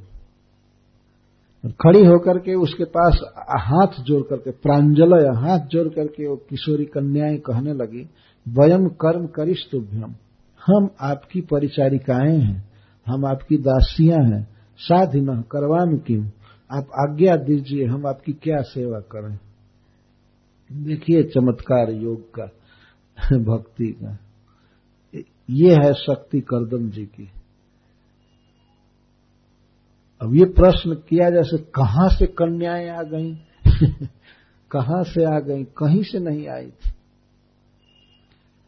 योग शक्ति के द्वारा उन्हें तुरंत ऐसा शरीर दे दिया गया जीवों को। तुरंत कर सकते हैं। पहले कहा गया ना कि ब्रह्मा जी के, ब्रह्मा जी से भी ज़्यादा बढ़कर के शक्ति करदम जी में तत्काल एक हज़ार कन्याओं को इस तरह से जन्म दे देना, प्रकट कर देना वो बिना गर्भवास के, बिना प्रसव के इस तरह से करना, ये है करदम जी की शक्ति, ये भगवान की भक्ति का प्रभाव तो ये कहे वयम कर्म करिष्टुभ्यम साधि न करवाम क्यों? हम आपकी कर्म करी हैं, आपकी सेवा करने वाली हैं, परिचारिकाएँ हैं, आप हमें आदेश दीजिए, हम आपकी क्या सेवा करें? तब देवहूति जी ने संकेत किया होगा कि मैं स्नान करना चाहती हूँ। वो स्नान नहीं था, जब पानी में डुबकी लगाई तो देखी भवन और सब किशोरियाँ तो पानी के अंदर होते हैं ऐसा नहीं समझना चाहिए कि वे लोग भी पानी से भींगी थी या देहूती भी पानी से भींगी थी। नहीं, पानी एक आवरण जैसा था, उधर भीतर देखा तो पूरा भवन और वो बच्चियाँ थी। तो ये सब देखा तो स्नान करूँगी ऐसा संकेत पाकर के स्नान ताम महारेण स्नापित्वा मनस्विनी, दुकूले निर्मले नूतने दद्यु रसई च मानव। तो उन कन्याओं ने देहूति को स्नान कराना चालू किया। अब देखिए श्लोक क्या कह रहा है स्नाने न ताम स्नापित्वा, स्नान से स्नान कराकर। यह स्नान से तात्पर्य है उबटन लगाना और भी। जल से स्नान के पहले कई स्नान होता है। भागवत में लिखा गया है कि कलयुग में लोग केवल जल से स्नान करेंगे। स्नान में वो प्रसादनम। और जल से नहा लेंगे तो इसी को बहुत बड़ा स्नान मानेंगे। लेकिन वास्तव में स्नान होता है उबटन लगाना और तेल लगाना शरीर में विविध प्रकार के तेल होते हैं, मालिश करना, और इसके बाद तब जल से स्नान कराया जाता है। जल से लास्ट स्नान होता है। लेकिन कलयुग में लोग जल से स्नान कर लेंगे, इसी को बहुत प्रसाधनम मानेंगे। ये बहुत हो गया, बहुत हो गया। और कुछ लोग तो केवल हवा से नहा लेते हैं, उसी को काफ़ी मानते हैं। वो तो पानी डालना ही नहीं चाहते अपने देह पर। जैसे गाय बैल नहाना नहीं चाहते हैं, उनको ज़बरदस्ती खींच करके ले जाया जाता है सरोवर में, नदी में, तब नहाते हैं। नहीं तो अपने से तो नहा नहीं सकते। इस तरह से कुछ आदमी होते हैं। वो नहाना, उनके जीवन का कोई आनंद नहीं। वो समझते हैं कि पनिशमेंट भोगा जा रहा है। तो स्नान इस तरह से कराया जाता है। यहाँ पर लिखा गया स्नान न स्नापित्वा स्नान से स्नान कराई। तो यहाँ पर स्नान का अर्थ कुछ दूसरा है। स्नान करने के पहले कई प्रकार से शरीर को मालिश करना, तेल लगाना, इसको स्नान कहते तो स्नान से स्नान कराया। अर्थ मतलब मालिश की, तेल लगाए, वगैरह सब कुछ। तब स्नान कराए स्नान करा करके उस मनुष्य ने धैर्य, शालिनी को दुकूले, निर्मले नूतने तदुरसे के मानदा। इसके बाद दो नए वस्त्र दिए। दुकूले। एक नीचे पहनने के लिए, एक ओढ़ने के लिए। इसको लहंगा और चुनरी कहते हैं। ब्रज के तरफ़ ऐसा पोशाक चलता तो दिया। निर्मल वस्त्र बिल्कुल नया। भूषणानि, परार्ध्यानि बरीयांसी द्युमंति च अन्नम सर्वगुणोपेतम पानम चैवामृतास्वम खूब अच्छा से स्नान करा दी, वस्त्र दी, और वस्त्र के बाद आभूषण। सब प्रकार के आभूषण पहनाई ये लोग। बहुत मूल्यवान और बरीयांसी दिमंती च। आभूषण कैसे पहनाई? जो चमक रहे थे, चमक रहे थे सब आभूषण और बड़ी अंश जिनको देहूति पसंद करती थी। वही कहती थी, ये पहना ये पहना ये दो ये दो। जो अच्छा लगता था, इसको वरियांशी कहते और अन्नम सर्वगुणोपेतम। अन्न, इसके बाद भोजन कराई। सब कुछ के विषय में समझना चाहिए। भगवान की कृपा है, शक्ति है, सब कुछ मिलता जा रहा है। अन्नम सर्व गुणोपेतम सर्व समस्त गुणों से युक्त भोजन। या अन्न का अर्थ भोजन। स्वादिष्ट, बिल्कुल ताज़ा और शरीर की शक्ति बढ़ाने वाला, ऐसा ऐसा भोजन जो एक टाइम खाया जाए तो शरीर जुवक हो जाएगा। ऐसे ऐसे भोजन की वस्तुएँ थी उसमें। वो जुवक तो थी ही, ज्योति तो थी ही, लेकिन छीण शरीर हो गया था। वो खाते ही बिल्कुल स्वस्थ हो जाएगी। पानम चैवामृताश्रम और पान, खान पान। तो पान का अर्थ पीने लायक वस्तु। उन्होंने दिया। वो तो अमृतम, बिल्कुल सुस्वादु, परम स्वादिष्ट। और ऐसा जो मादक था, मादक का अर्थ ये नहीं समझना चाहिए कि शराब दे दिया गया। यह मादक का अर्थ है संसारिक दुखों की विस्मृति करा देने वाला आसव पान। एक तो स्वाद बहुत अच्छा और दूसरा और सब दुख भूल जाता है व्यक्ति। सुन आशव का है तो इस प्रकार से उन परिचारिकाओं ने देवहूति को खिलाया, पिलाया। खिला पिला करके वस्त्र पहनाकर पहले फिर श्रृंगार करके अलंकृत करके उसके बाद खिलाया, पिलाया। उसमें भोजन के जो भी गुण हैं, उन गुणों से युक्त जो भी प्रकार हैं भोजन के और पीने के, इसके बाद खाने पीने के बाद मुखवास देना, पान देना, ये सब इसमें सम्मिलित है, सब समझ लेना चाहिए। अथादर्शे स्वमात्मान स्रग्विणम बिरजाम्बरम बिरजम कृत स्वस्थ नम स्वस्थनम कन्याभिर्महुमानितम। इसके बाद दर्पण दिया उन परिचारिकाओं ने कि आप अपने को देखिए। तो बहुत सुंदर श्रृंगार हुआ था, शरीर बिल्कुल ठीक हो गया था। तो अपने को देवहूति ने दर्पण में देखा। दर्पण पूरा लंबा दर्पण था, जिसमें वो नख से सिख तक अपने को देख सकती थी पूरा। तो देखी किस रूप में देखी? स्रगवीणम विरजाम्बरम विरजम कृत स्वस्थ चार विशेषता वर्णन कर रहे हैं। स्रगवीणव माला लगाई थी। बिरजाम्बरम बहुत सुंदर साड़ी पहनी थी। बहुत सुंदर वस्त्र पहनी थी। निर्मल। और विरजम शरीर बिल्कुल विरज हो चुका था। शरीर में कहीं कोई गंदगी नहीं रह गई थी। चमचम चमक रहा था। कृत स्वस्थनम और स्वस्थनम कुमकुम, तिलक आदि की थी। जैसे सिंदूर धारण करना, कुमकुम, बेंदी लगाना, और भी जो अलंकार हैं। और इस तरह कन्या भी बहुमानितम। उन कन्याओं के द्वारा सम्मानित थी। उन्होंने उसको सजाया था सब तरह से। स्नातम कृत शिर स्नानम तो यह देख करके तब फिर सिर स्नान की सिर स्नान का अर्थ है कि उन दासियों ने उसके सिर का संस्कार किया, केश का संस्कार किया। ये सब होने के बाद केस का अलग से श्रृंगार की उसमें तेल लगा करके एक एक जटा को छुड़ाई होंगी, कंघी की होंगी, इस तरह से इसको सिर स्नान कहा गया। सिर स्नान का वास्तविक अर्थ होता है कि स्त्रियाँ जब सिर को भी भिंगोती हैं, पूरा स्नान करती हैं तो उसको सिरा स्नान कहते हैं। लेकिन यह स्नान तो पहले ही हो ही चुका है उसका।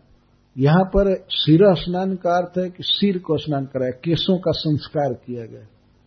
सर्वाभरण भूषितम, और सब प्रकार के आभूषण से आभूषित थी निष्ग्रीवम बलैनम। कंठाभरण हंसली धारण की थी, और बलैनम, बलय हाथ में कंकड़ धारण की थी कुजत कांचन नूपुरम। और पैर में सोने का पायजेब रुंझन रुंझन बज रहा था। श्रोणोर अध्यस्त या कांच्या कांच्या बहुरत्नया, कांचन में या बहुरत्न और उसके कमर में वस्त्र के ऊपर कांची लगी हुई थी, सोने की किंकड़ी। बहु रत्न है उसमें बहुत प्रकार के रत्न लगे हुए थे। बहुत सुंदर आवाज़ कर रही थी। हारेण च महारण रुचके न च भूषितम। हार बहुत सुंदर लग रहा था। बहुत कीमती हार पहनाया गया उसको और रुचके न च भूषितम। रुचक। रुचक कंठाभरण को भी कहते हैं, परंतु यहाँ रुचक का अर्थ है मंगल द्रव्य से युक्त कुमकुम आदि से युक्त। शुद्धता सुभ्रुआ लक्षण स्निग्धा पांगे न चक्षुषा और उसके दांत बहुत सुंदर थे, सुंदर भाव हैं और सुंदर आँख। ध्यान रखना चाहिए कि भगवान की माँ का वर्णन किया जा रहा है। इसलिए मैत्रेय जी देहूति के आँखों को देख रहे हैं, कथा कहने में, दांत को देख रहे हैं, सुंदर भाव को देख रहे हैं। कोई भी यहाँ पर कुत्सित भावना के लिए कोई अवकाश नहीं है। देहूति परम सुंदरी है। तो उसके दांत का भाव का और आँख का वर्णन किया जा रहा है। श्रीपद श्रीधर स्वामी जी कहते हैं सब एक वचन है, ये जातव एक वचन आँखों की जाति के कारण एक कहते हैं, नहीं तो दो दो कहते हैं। सुंदर दांत से, सुंदर भाव से, सुंदर आँख से बहुत सुंदर लग रही थी। आँखों का वर्णन करते हैं, सुलक्षण स्निग्धा पांगे न बहुत मनोहर, सुंदर आँख कैसी थी? बहुत सुंदर और सुंदर तथा स्निग्ध नेत्र प्रांत थे। आँखों के आसपास के जो क्षेत्र उनको अपांग कहते हैं या चितवन को कहते हैं। देखना बहुत सुंदर।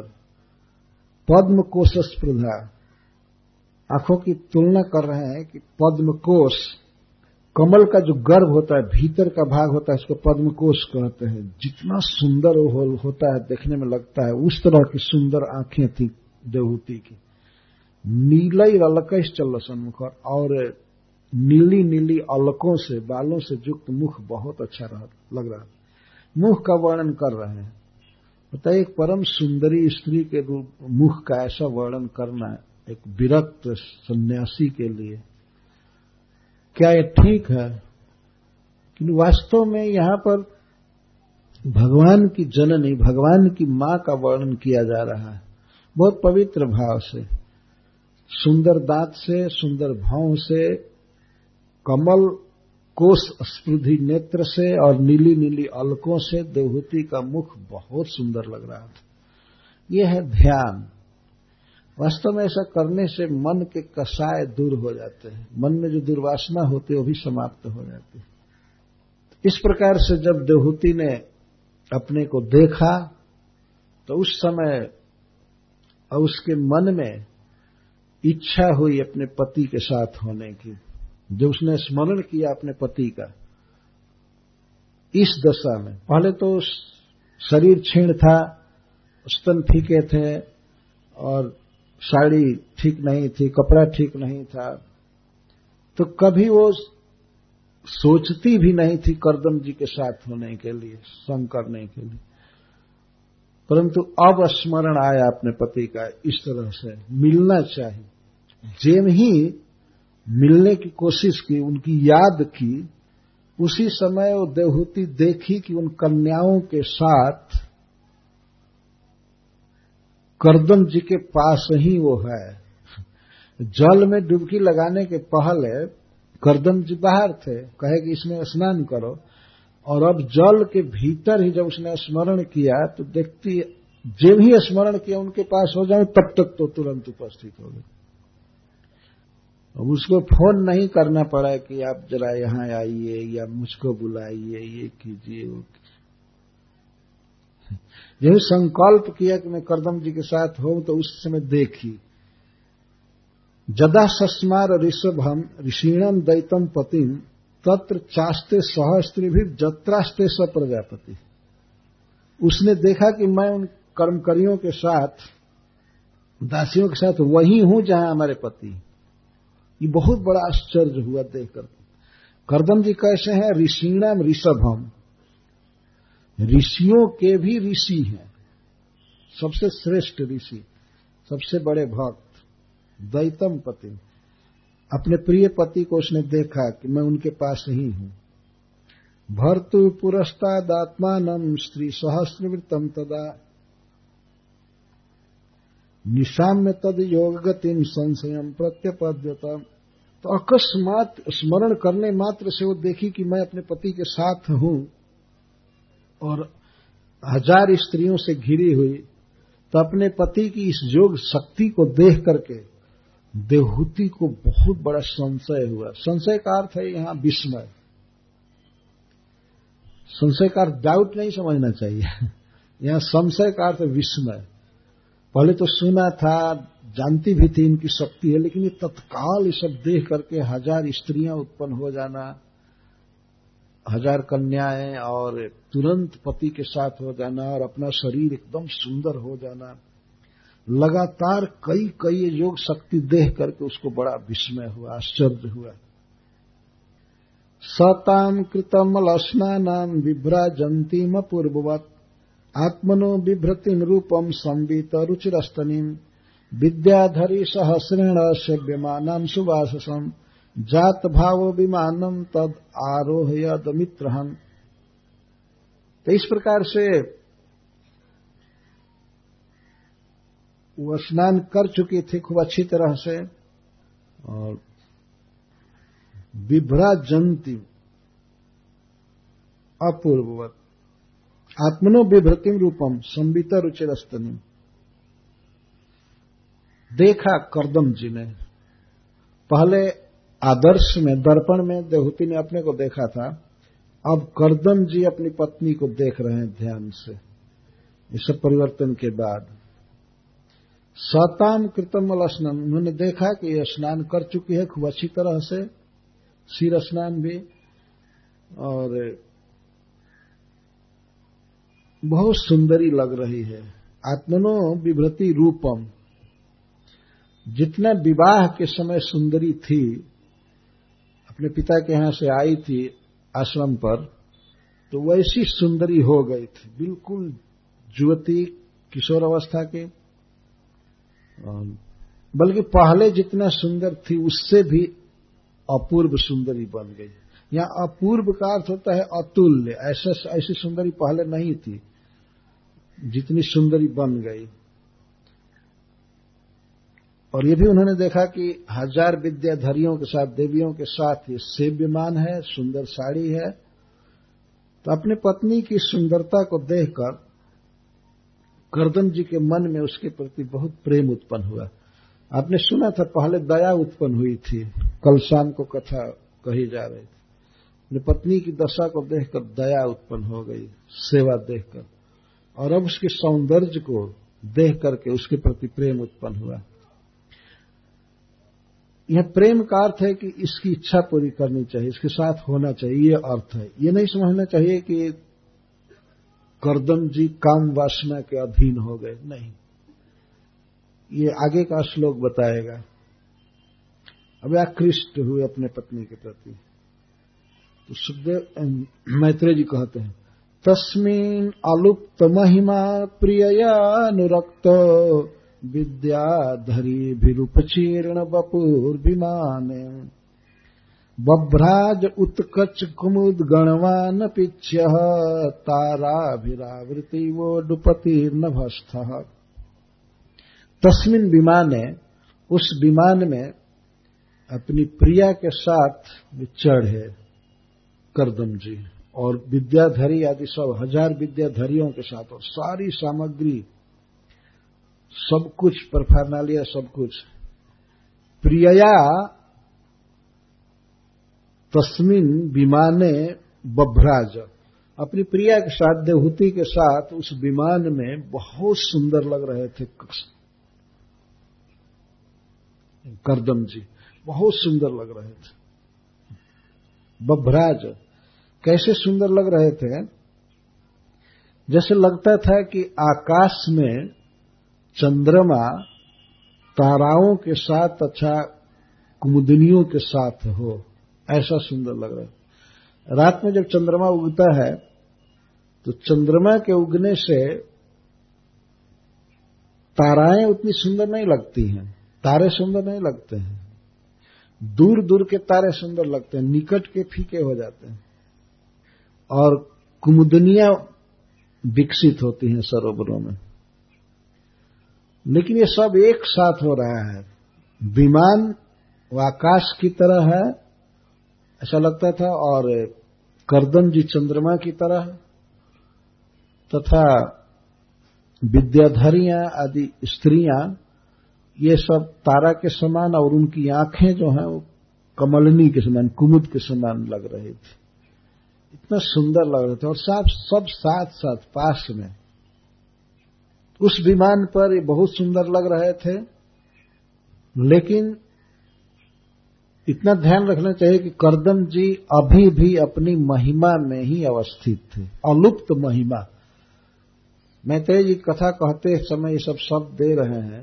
करदम जी अपनी पत्नी के साथ चढ़े। तो ऐसा नहीं समझ लेना चाहिए कि कोई कामी व्यक्ति अपनी पत्नी के साथ अब भ्रमण के लिए निकला है। अलुप्त महिमा। उनकी महिमा लुप्त नहीं हुई थी। अर्थात वे पूर्ण जितेंद्रिय थे। भगवान में उनका मन रम रहा था। एक हज़ार किशोरी कन्याओं के साथ वे निकल रहे हैं, अपनी पत्नी के साथ निकल रहे हैं, पूरे ब्रह्मांड में भ्रमण करेंगे।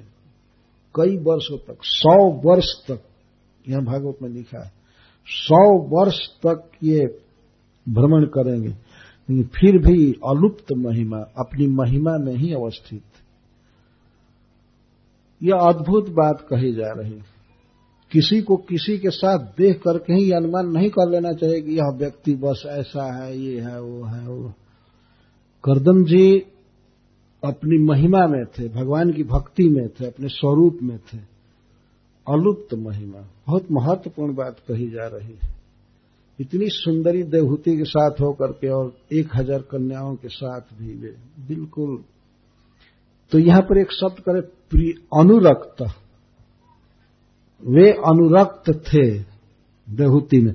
अनुरक्त का यह अर्थ नहीं है कि वे विषय भोग के लिए उत्सुक थे।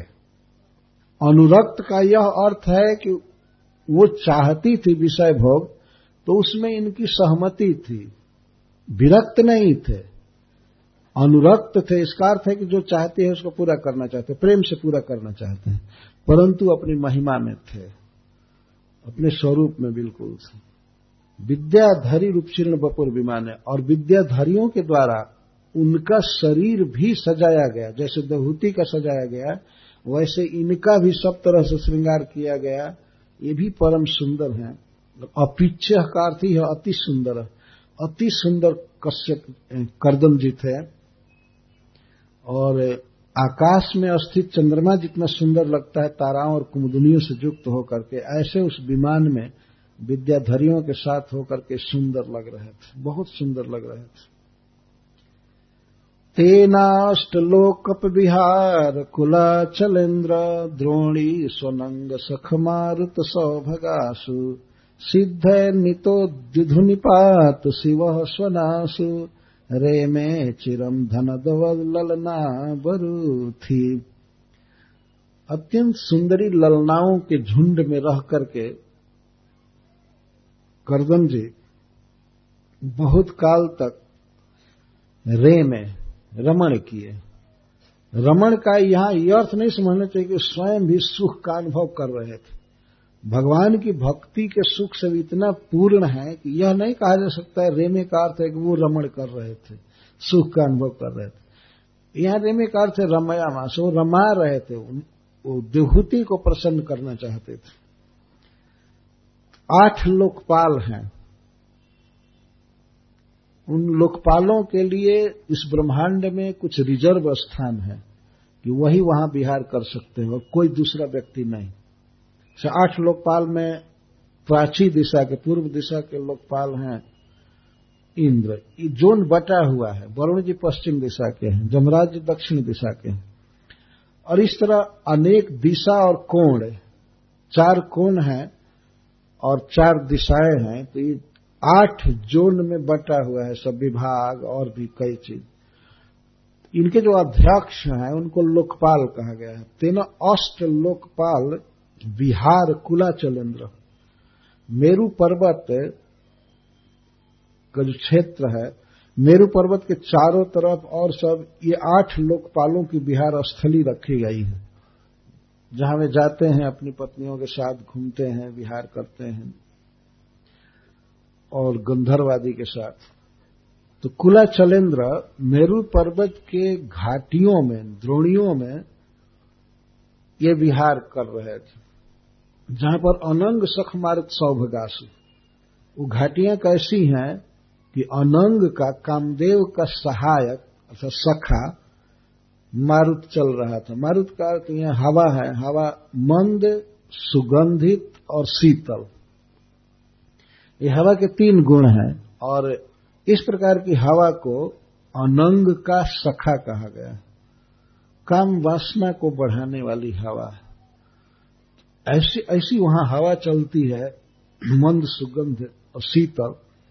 तो ऐसी हवाओं से युक्त उन घाटियों में,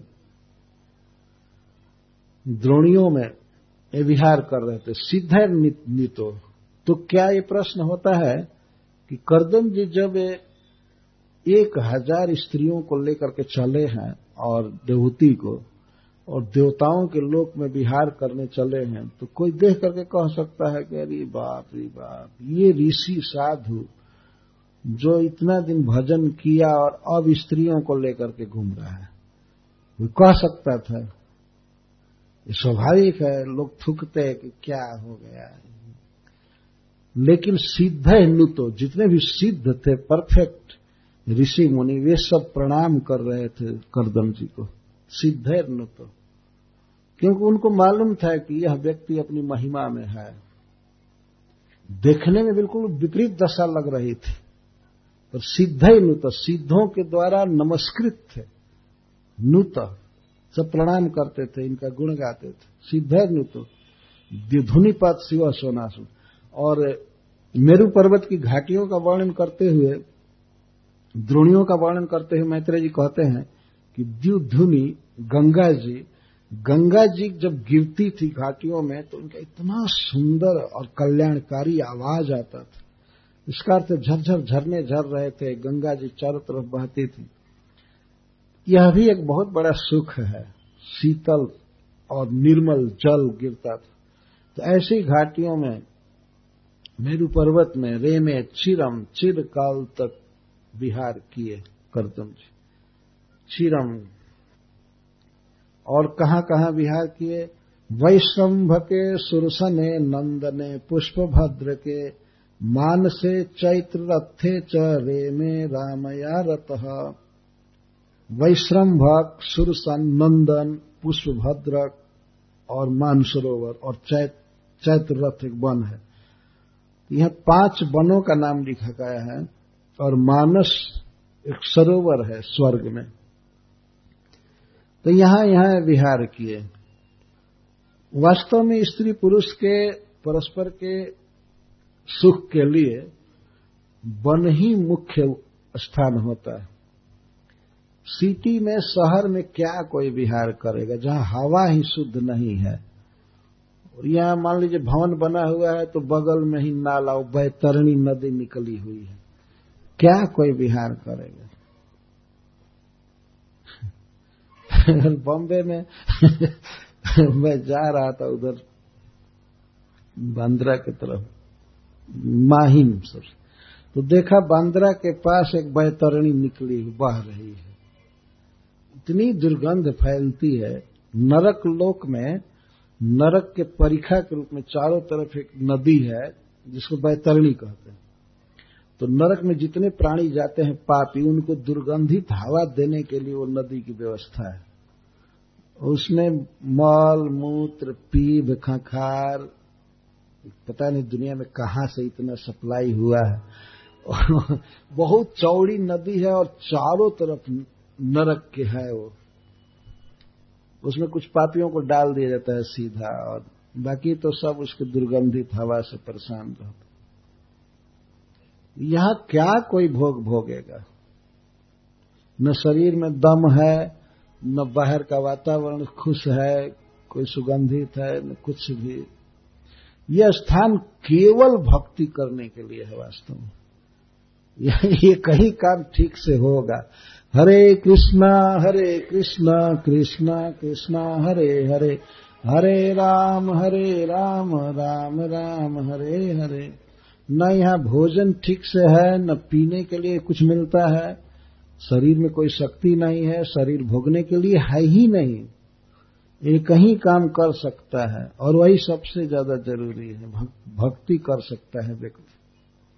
कभी कभी लोग पूछा करते हैं कि भगवान के सारे अवतार भारत में होते हैं, सारे ऋषि मुनि होते हैं, भगवान यहाँ दुख इतना क्यों भर दिए? इसी के लिए भरे कि आदमी फंसने न पावे। मेरा भजन करे। इसी के लिए दुख भरे हैं वास्तव में। यह ज़रूरी था और इतने दुख के बाद भी मूर्ख लोग इसी में सुख मान लेते हैं। भगवान का स्मरण नहीं करते फिर भी भगवान अपनी व्यवस्था बीच बीच में कायम रखते हैं। जैसे सुनामी लहर भेजती तो अब भी तो जरा आँख खोलो, लेकिन फिर भी अंधे लोग नहीं विचार करते। कभी भूकंप हो जाता है, कभी कुछ हो जाता है, कभी कुछ। शरीर में लकवा मार देना, हार्ट अटैक हो जाना। इन सबसे सावधान होना चाहिए ना।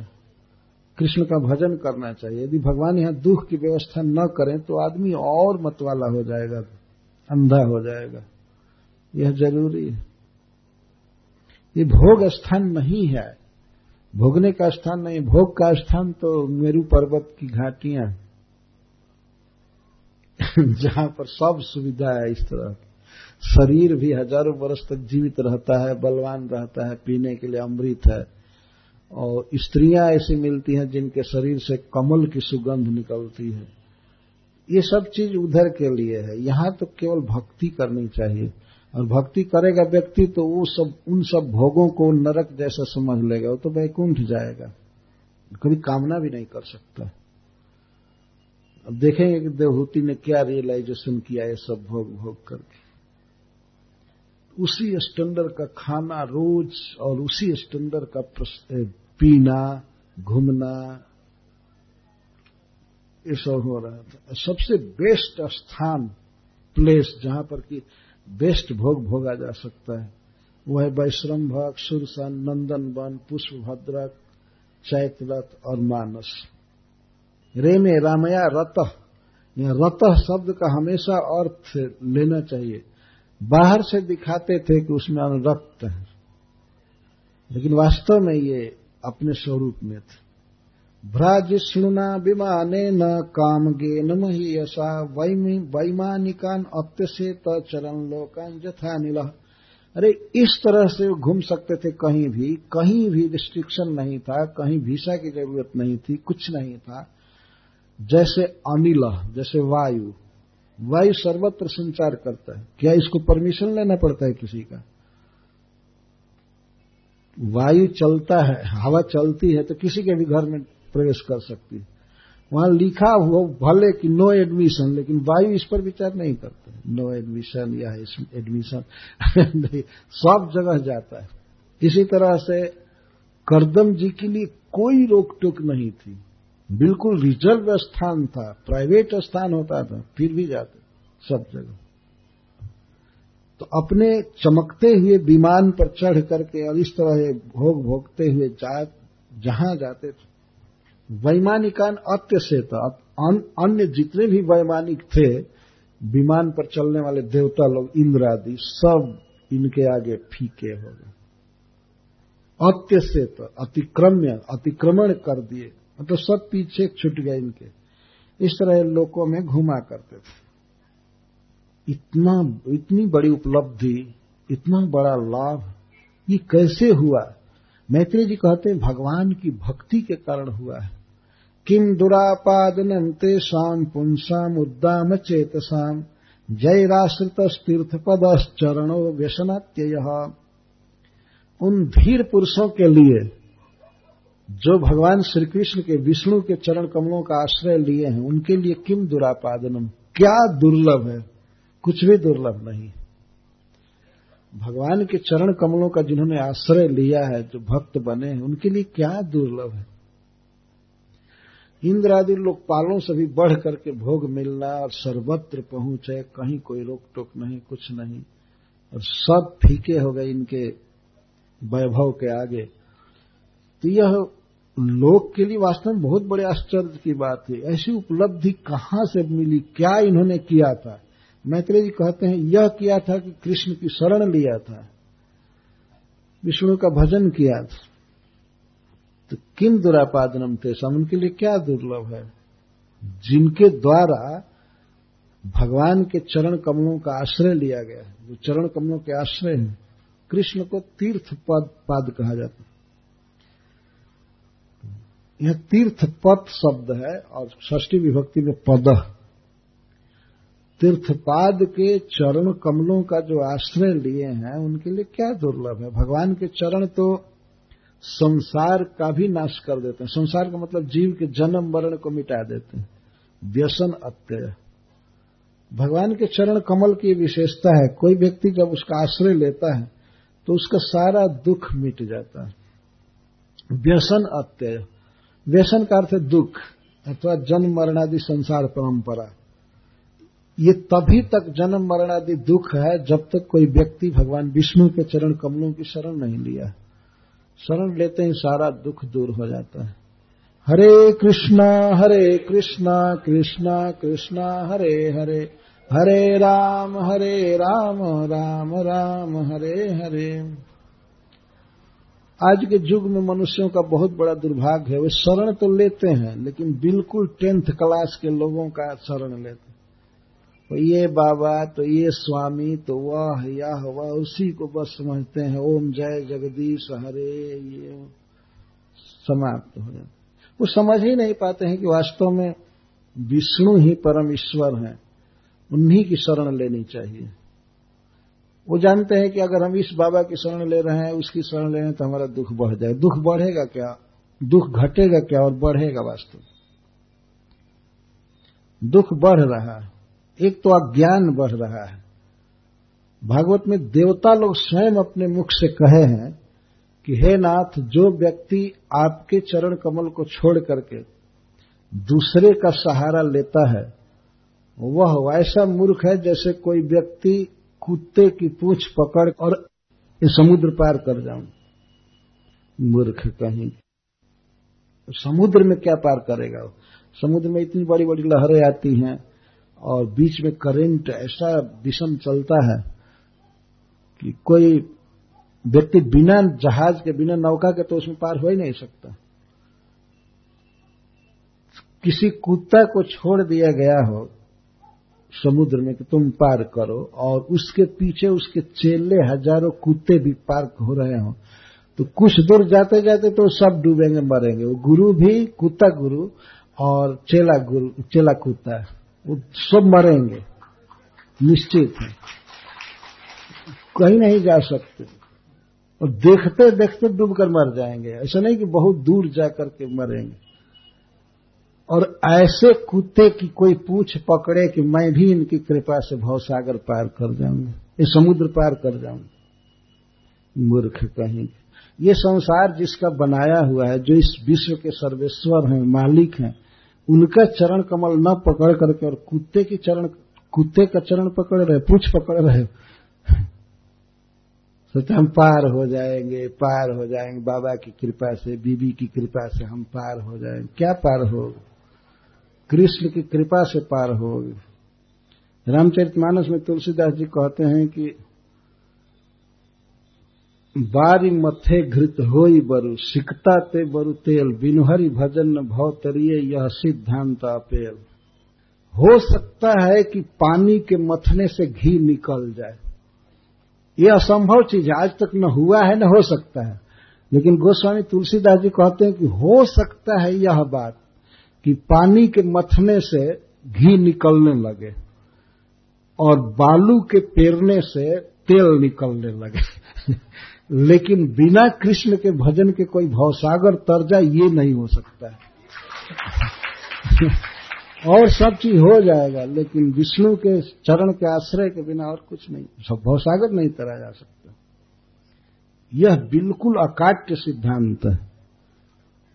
यह मैत्रेय जी कहते हैं कि उन पुरुषों के लिए, उन भक्तों के लिए जो भगवान के चरणों का आश्रय लिए हैं, क्या दुर्लभ? कुछ भी दुर्लभ नहीं। भगवान के चरण कमल तो संसार भय का नाश कर देते हैं, जन्म मरण की परंपरा मिटा देते हैं। वास्तव में जनता में भगवान विष्णु को बताना आवश्यक।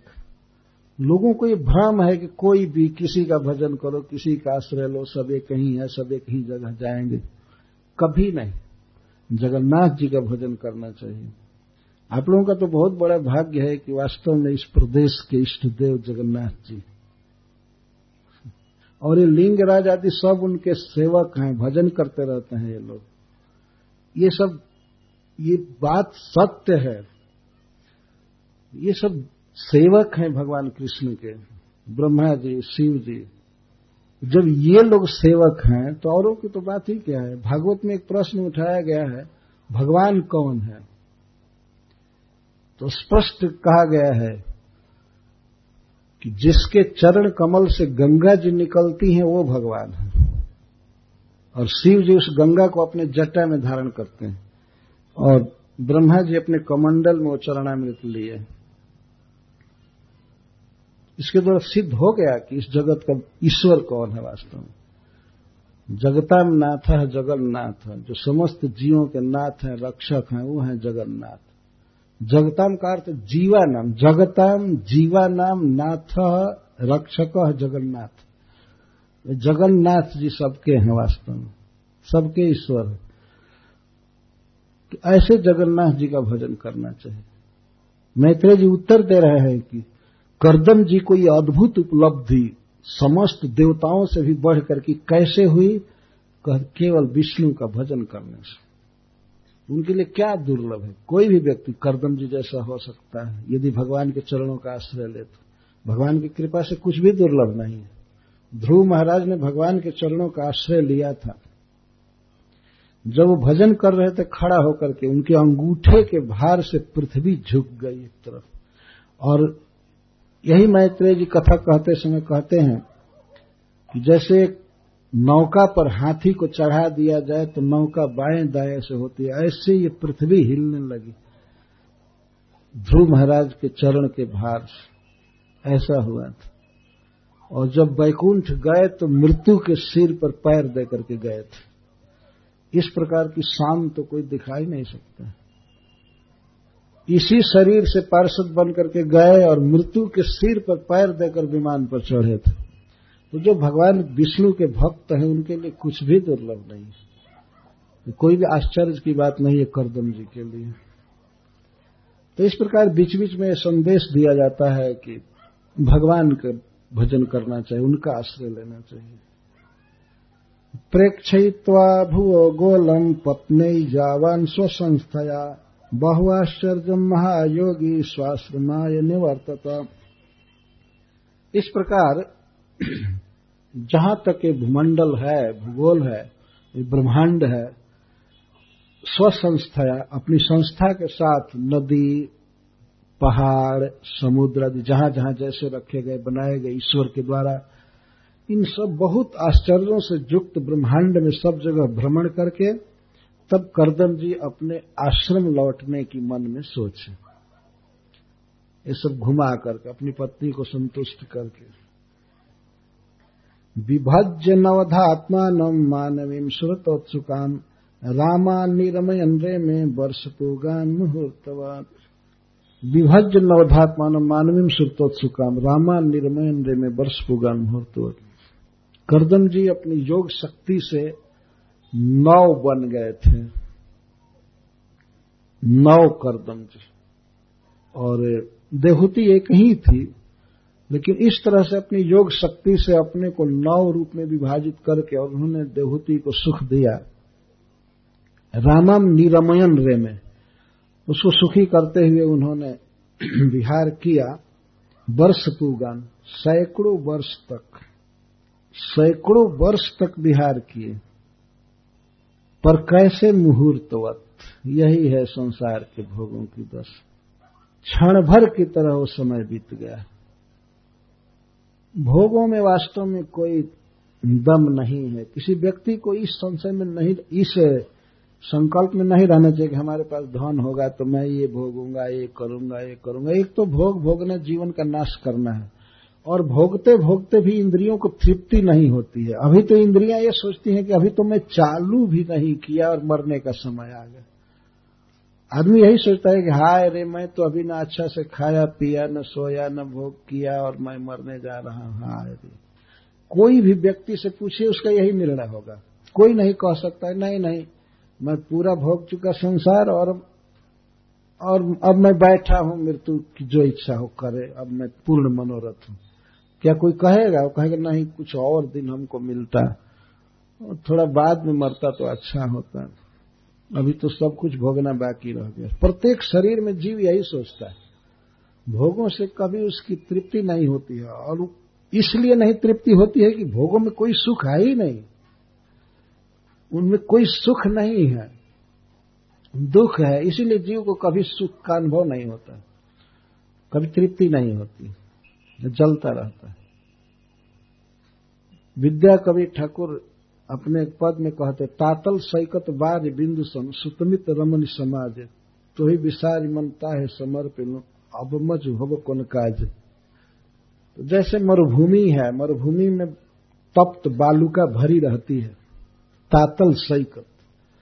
और वहाँ पर कोई एक बूंद पानी डाले मरुभूमि में तो क्या मरुभूमि को गीला कर देगा? एक बूंद पानी गीला नहीं कर सकता, बल्कि अपनी सत्ता खो देगा। पता ही नहीं चलेगा ये पानी कहाँ गया, क्या हो।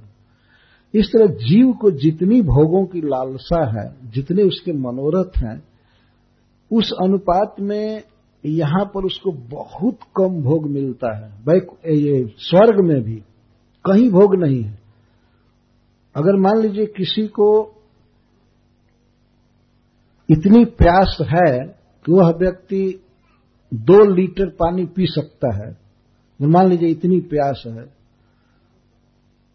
तो उसको मिलता कितना है पानी? सीकर।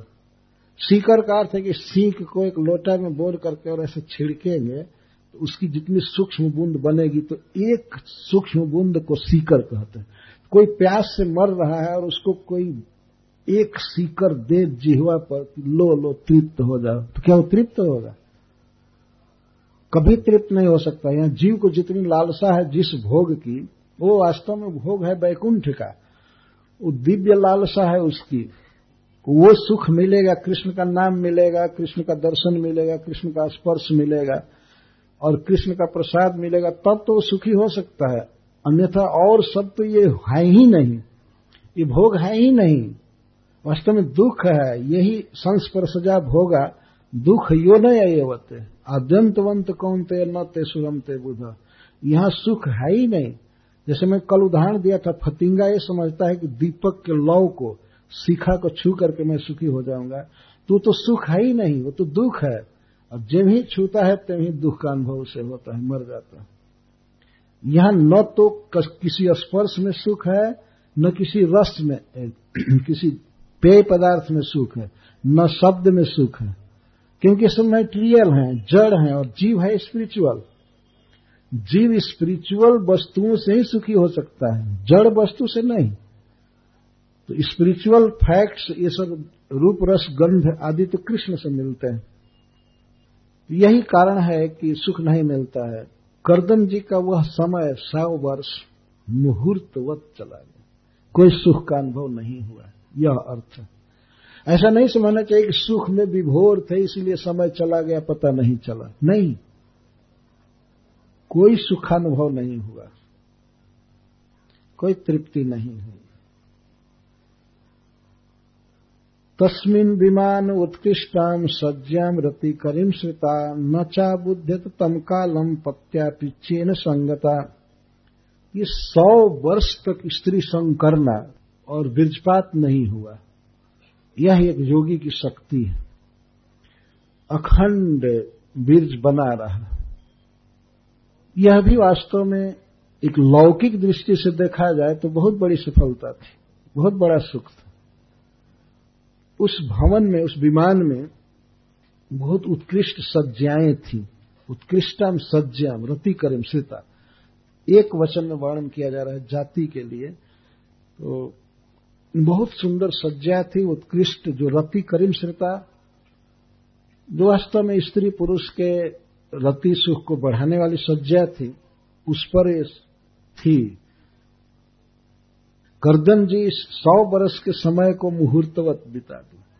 और इसके लिए कहा जा रहा है देहूति के लिए, तस्मिन विमान उत्कृष्टम सज्जाम रति करिम श्रुता, न चा बुद्धतम कालम पत्यापिच्छे न संगता अपने परम सुंदर पति के साथ बहुत सुंदर सज्जा पर प्राय आश्रित रहती थी। लेकिन इस विशाल काल को न अबुद्ध तो समझ नहीं पाए कि इतना समय जीवन का व्यर्थ बीत गया क्षण भर की तरह बिता दी। अब मैत्रेय जी कहते हैं, एवं योगानुभावे न दंपत्यो रममाण हो शतम व्यतीयु सरद काम लालसयोर मना इस प्रकार अपने योगानुभाव से, योग शक्ति से सारे भोग प्राप्त किए, शरीर प्राप्त किए सब, और रम रहे थे दोनों। दंपत्य और रममाणय, देहूति और करदम जी रमण कर रहे थे। रमण का अर्थ है, सब तरह से स्पर्श का सुख, एक दूसरे से बोलने का सुख कई तरह के सुख खान, पान, सब कुछ, अंग संग, कितने वर्षों तक किए? सौ साल, सौ वर्ष तक। सतम व्यती शरद, सौ शरद बीत गया। चाहे वर्षा सौ बीते या शरद सौ बीते, ये कहीं बात सौ शरद काल बीत गए। लेकिन कामलाल से कि कैसे बीते सौ वर्ष? मनाक एक मिनट की तरह बीत थोड़े देर के लिए बीत। तो क्या कहा जा रहा है कथा में कि तो देवहूति को ऐसा प्रतीत हुआ, और देवहूति के साथ करदम जी को भी कहा जा रहा है कथा सौंदर्य के लिए, इन दोनों का समय ऐसा बीता लगा कि एक सेकेंड जैसा बीत गया। मतलब हम तो कुछ भोग किए ही नहीं। लालसा जय की त्यों बने रह गए। हमको कुछ भी भोग सुख नहीं मिला, कुछ भी भोग नहीं मिला या नहीं मिला। ऐसा लगा। वो सौ वर्ष क्षण की तरह बीत गया। मतलब कहने का अर्थ है कि निरंतर भोगों की लालसा बनी ही रह गई, बनी ही रह गई। इंद्रियाँ जब दूषित हो जाती हैं भोगों से तो वो ऐसा नहीं है कि उनमें विरक्ति आती है, भगवान का भजन करें। वो भोग प्रवण हो जाती है, भोगों की ही लालसा बनी रहती है। जो लोग जितना अच्छा खाते हैं तो उनको अच्छा खाने की लालसा रहती है। अच्छा पहनते हैं तो अच्छा पहनने की ही लालसा बढ़ती जाती है। स्त्री संग आदि की भी लालसा बढ़ती जाती है। तो ऐसा प्रतीत हुआ करदन जी और देहूती को कि बहुत कम समय हमको मिला, बहुत कम चांस मिला भोगने का। इतने उत्कृष्ट भोगोपकरण के साथ और स्थान भी, विमान भी सब कुछ है, निर्बाध रूप से सौ वर्ष तक इंद्रियों का भोग भोगे और लगा कि हम तो कुछ भोगे ही नहीं। ये दशा है, इन भोगों की वास्तविकता यही है वास्तव में। कथा में यही मुख्य बातें हैं। यह कथा इसलिए नहीं कही जा रही है कि हम स्त्री पुरुष के काम उपभोग के चेष्टाओं को और वस्तुओं को समझें और नहीं इकट्ठा करें, हम भी भोगें उनकी जो दशा है, उनका जो निर्णय हुआ रियलाइजेशन हुआ, उस पर ध्यान देने की बात। जब इतने सफल दंपति को सब तरह से श्रेष्ठ, सब प्रकार से उत्कृष्ट भोग भोगने के बाद भी सुखानुभव नहीं हुआ ये नहीं समझ पाए कि हम भोग भोगे हैं, सोचे कि तो एक क्षण के समान बीत गया। तो फिर हम लोगों की क्या बात? न भोग सुलभ है, न वैसा शरीर है, न कुछ भी है, क्या हम संतुष्ट हो पाएँगे? कभी ऐसा नहीं हो सकता है। इसीलिए भगवान की बातें सुननी चाहिए, कथा सुननी चाहिए। इससे भगवान में मन लग जाता है और व्यक्ति सुखी हो जाता है, और जो दुख के स्थान है उनसे मुक्त हो जाता है। ये सब भोगों से। तीन श्लोकों में लगातार इस बात को मैत्रेय जी कह रहे हैं। रे में वर्ष पुगान मुहूर्तवत, नचा बुद्धतम कालम। और लास्ट में कहा गया, सतम व्यक्ति यु सरदम काम लालस्य और मनाक। मनाक माने अल्प। सौ वर्ष उनका अति अल्प काल की तरह बीत गया। अंत में कहते हैं तस्याम आधत्त रेतस्ताम भावयन आत्मनात्मविद नोधा विधाय रूपम स्वम सर्व संकल्प विद्विहु करदम जी सबके संकल्प को समझ जाते थे। हृदय में क्या इच्छा है इसको जानते थे। तो देहूति की क्या इच्छा है, ये सब जानते थे। सारे संकल्पों को जानते थे। देहूति की इच्छा थी, उससे बहुत बहुत संतान प्राप्त हो। लेकिन उधर से शर्त थी। जब देवहूति गर्भ धारण करेगी, उसके बाद मैं देवहूति के साथ नहीं रहूँगा। यह भी एक जितेंद्रियता की पहचान है। अन्यथा कामी व्यक्ति कैसे मान सकता है? एक गर्भ के बाद दूसरा गर्भ धारण कराना चाहेगा, तीसरा कराना चाहेगा। या बिना गर्भ धारण किए भी वो स्त्री का संग चाहेगा, लेकिन करदम जी वास्तव में एक जितेंद्रिय महात्मा थे। भगवान की भक्ति में सराबोर थे। तो उन्होंने देखा कि ये मनुपुत्री देवयानी देवहूति बहुत सुरतोत्सुका है, संभोग के लिए उत्सुक है। तो उसके लिए तो उन्होंने जैसा पहले मैं कथा कहा अवसर दिया, लेकिन उसकी इच्छा थी कि हमको बहुत संतान प्राप्त हो। तो इस बात को समझकर करदम जी अपने को नौ रूप में विभक्त करके और देहूति का संग किए। देहूति में काम की प्रबलता थी।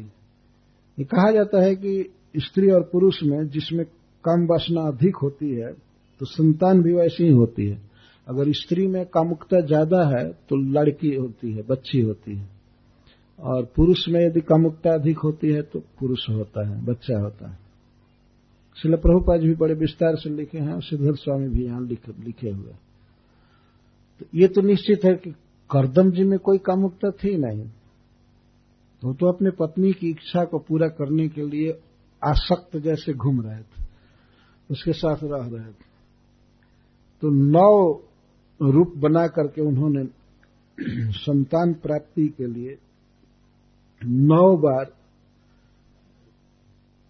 वीरजाधान किया। एक ही दिन में नौ पुत्रियों का जन्म हुआ। एक ही दिन में। यहाँ लिखा गया है। अतः सा सुस्वे सद्यो देवहूति स्त्रिय प्रजा। सर्वास्ताचारु सर्वांग्यो नीलोत्पल लोहितोत्पल गंधय उसी समय सद्य सद्य का अर्थ तत्काल। जब ही उन्होंने वीरजाधान किया, सौ वर्षों के बाद एक बार बीर्जपात हुआ करदम जी का। तो इस तरह से समर्थ जोगी थे। तो जब बीर्ज का आधान किया अपनी पत्नी के घर में तो उसी दिन नौ बच्चियाँ उत्पन्न हुई है पूर्व किशोर अवस्था की बच्ची। ऐसा नहीं कि उन्हें ले जाकर हॉस्पिटल में और प्रसव कराया जाए और पोलियो हो जाए, ये हो जाए, वो हो जाए। ये सब असुविधा नहीं। थी देहूति भी इस तरह से समर्थ स्त्री थी। नौ बच्चियाँ हुई। सद्य सिद्धर स्वामी जी कहते हैं, तस्मी ने वह आहनी। एक कस्मी ने वह आहनी। एक ही दिन में नौ बच्चियाँ हुई। बच्चियाँ नहीं कह सकते वो किशोर अवस्था की कन्या उत्पन्न हुई।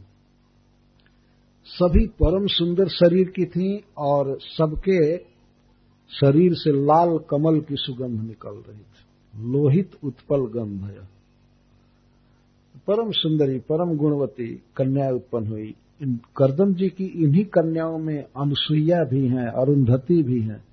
अरुंधति जो वशिष्ठ जी की धर्मपत्नी बनेगी, बनी है, और अनुसुईया जो अत्रि ऋषि की पत्नी बनी हुई है। अनुसुईया के गर्भ से भी भगवान जन्म लिए कई कई प्रकार की श्रेष्ठ कन्याएँ जो इस, जो उत्पन्न हुई है नौ कन्याएँ, बहुत महत्वपूर्ण। आगे इनका नाम गिनाया जाएगा। तो यह भी एक बहुत बड़ी बात है। एक ही दिन में नौ कन्याओं का जन्म हुआ। जिस दिन गर्भाधान हुआ, उसी दिन। और जन्म लेते ही बिल्कुल किशोर अवस्था के हो जाना, या विवाह के योग्य हो जाना, उसी दिन। और जब ये नौ कन्याएँ घर में उत्पन्न हो गई तब करदम जी, अब जो पूर्व जीवन उनका था, भगवान ने जो आदेश दिया था, वो तैयार हो गए घर छोड़ने के लिए। कहाँ है काम वासना? कहाँ काम का कालूस है जरा सोचना चाहिए। कोई व्यक्ति इस तरह से त्याग करना चाहेगा? लेकिन करदम जी के द्वारा एक भूल हो रही थी। अब नौ नौ बच्चियाँ घर में हैं और इनका विवाह किए बिना ये भागना चाहते थे। यद्यपि घर में धन तो अपार था देहूती को जहाँ विवाह करना होता, बच्चियों का विवाह कर सकती थी। लेकिन यह एक कठिन काम है स्त्री के लिए। वो कहाँ वर ढूँढने जाएगी, खोजने जाएगी? ये ये जिम्मेवारी पति की होती है। लेकिन पति अब भागना चाहते हैं घर छोड़। भागना चाहते, वास्तव में भगवत आदेश का पालन करना चाहते थे। तो उनको इस तरह घर छोड़ने के लिए उत्सुक देह करके देवहूति उनके चरणों में गिर करके रो रो करके प्रार्थना करने लगे। ये प्रसंग फिर शाम को कहा जाएगा, देवहूति क्या निवेदन कर रही? अब इसका मनोभाव बिल्कुल बदल गया अब भोगों की लालसा बिल्कुल नहीं थी, भक्ति की लालसा भर गई मन में। हरे कृष्ण, जय शिल प्रभुपा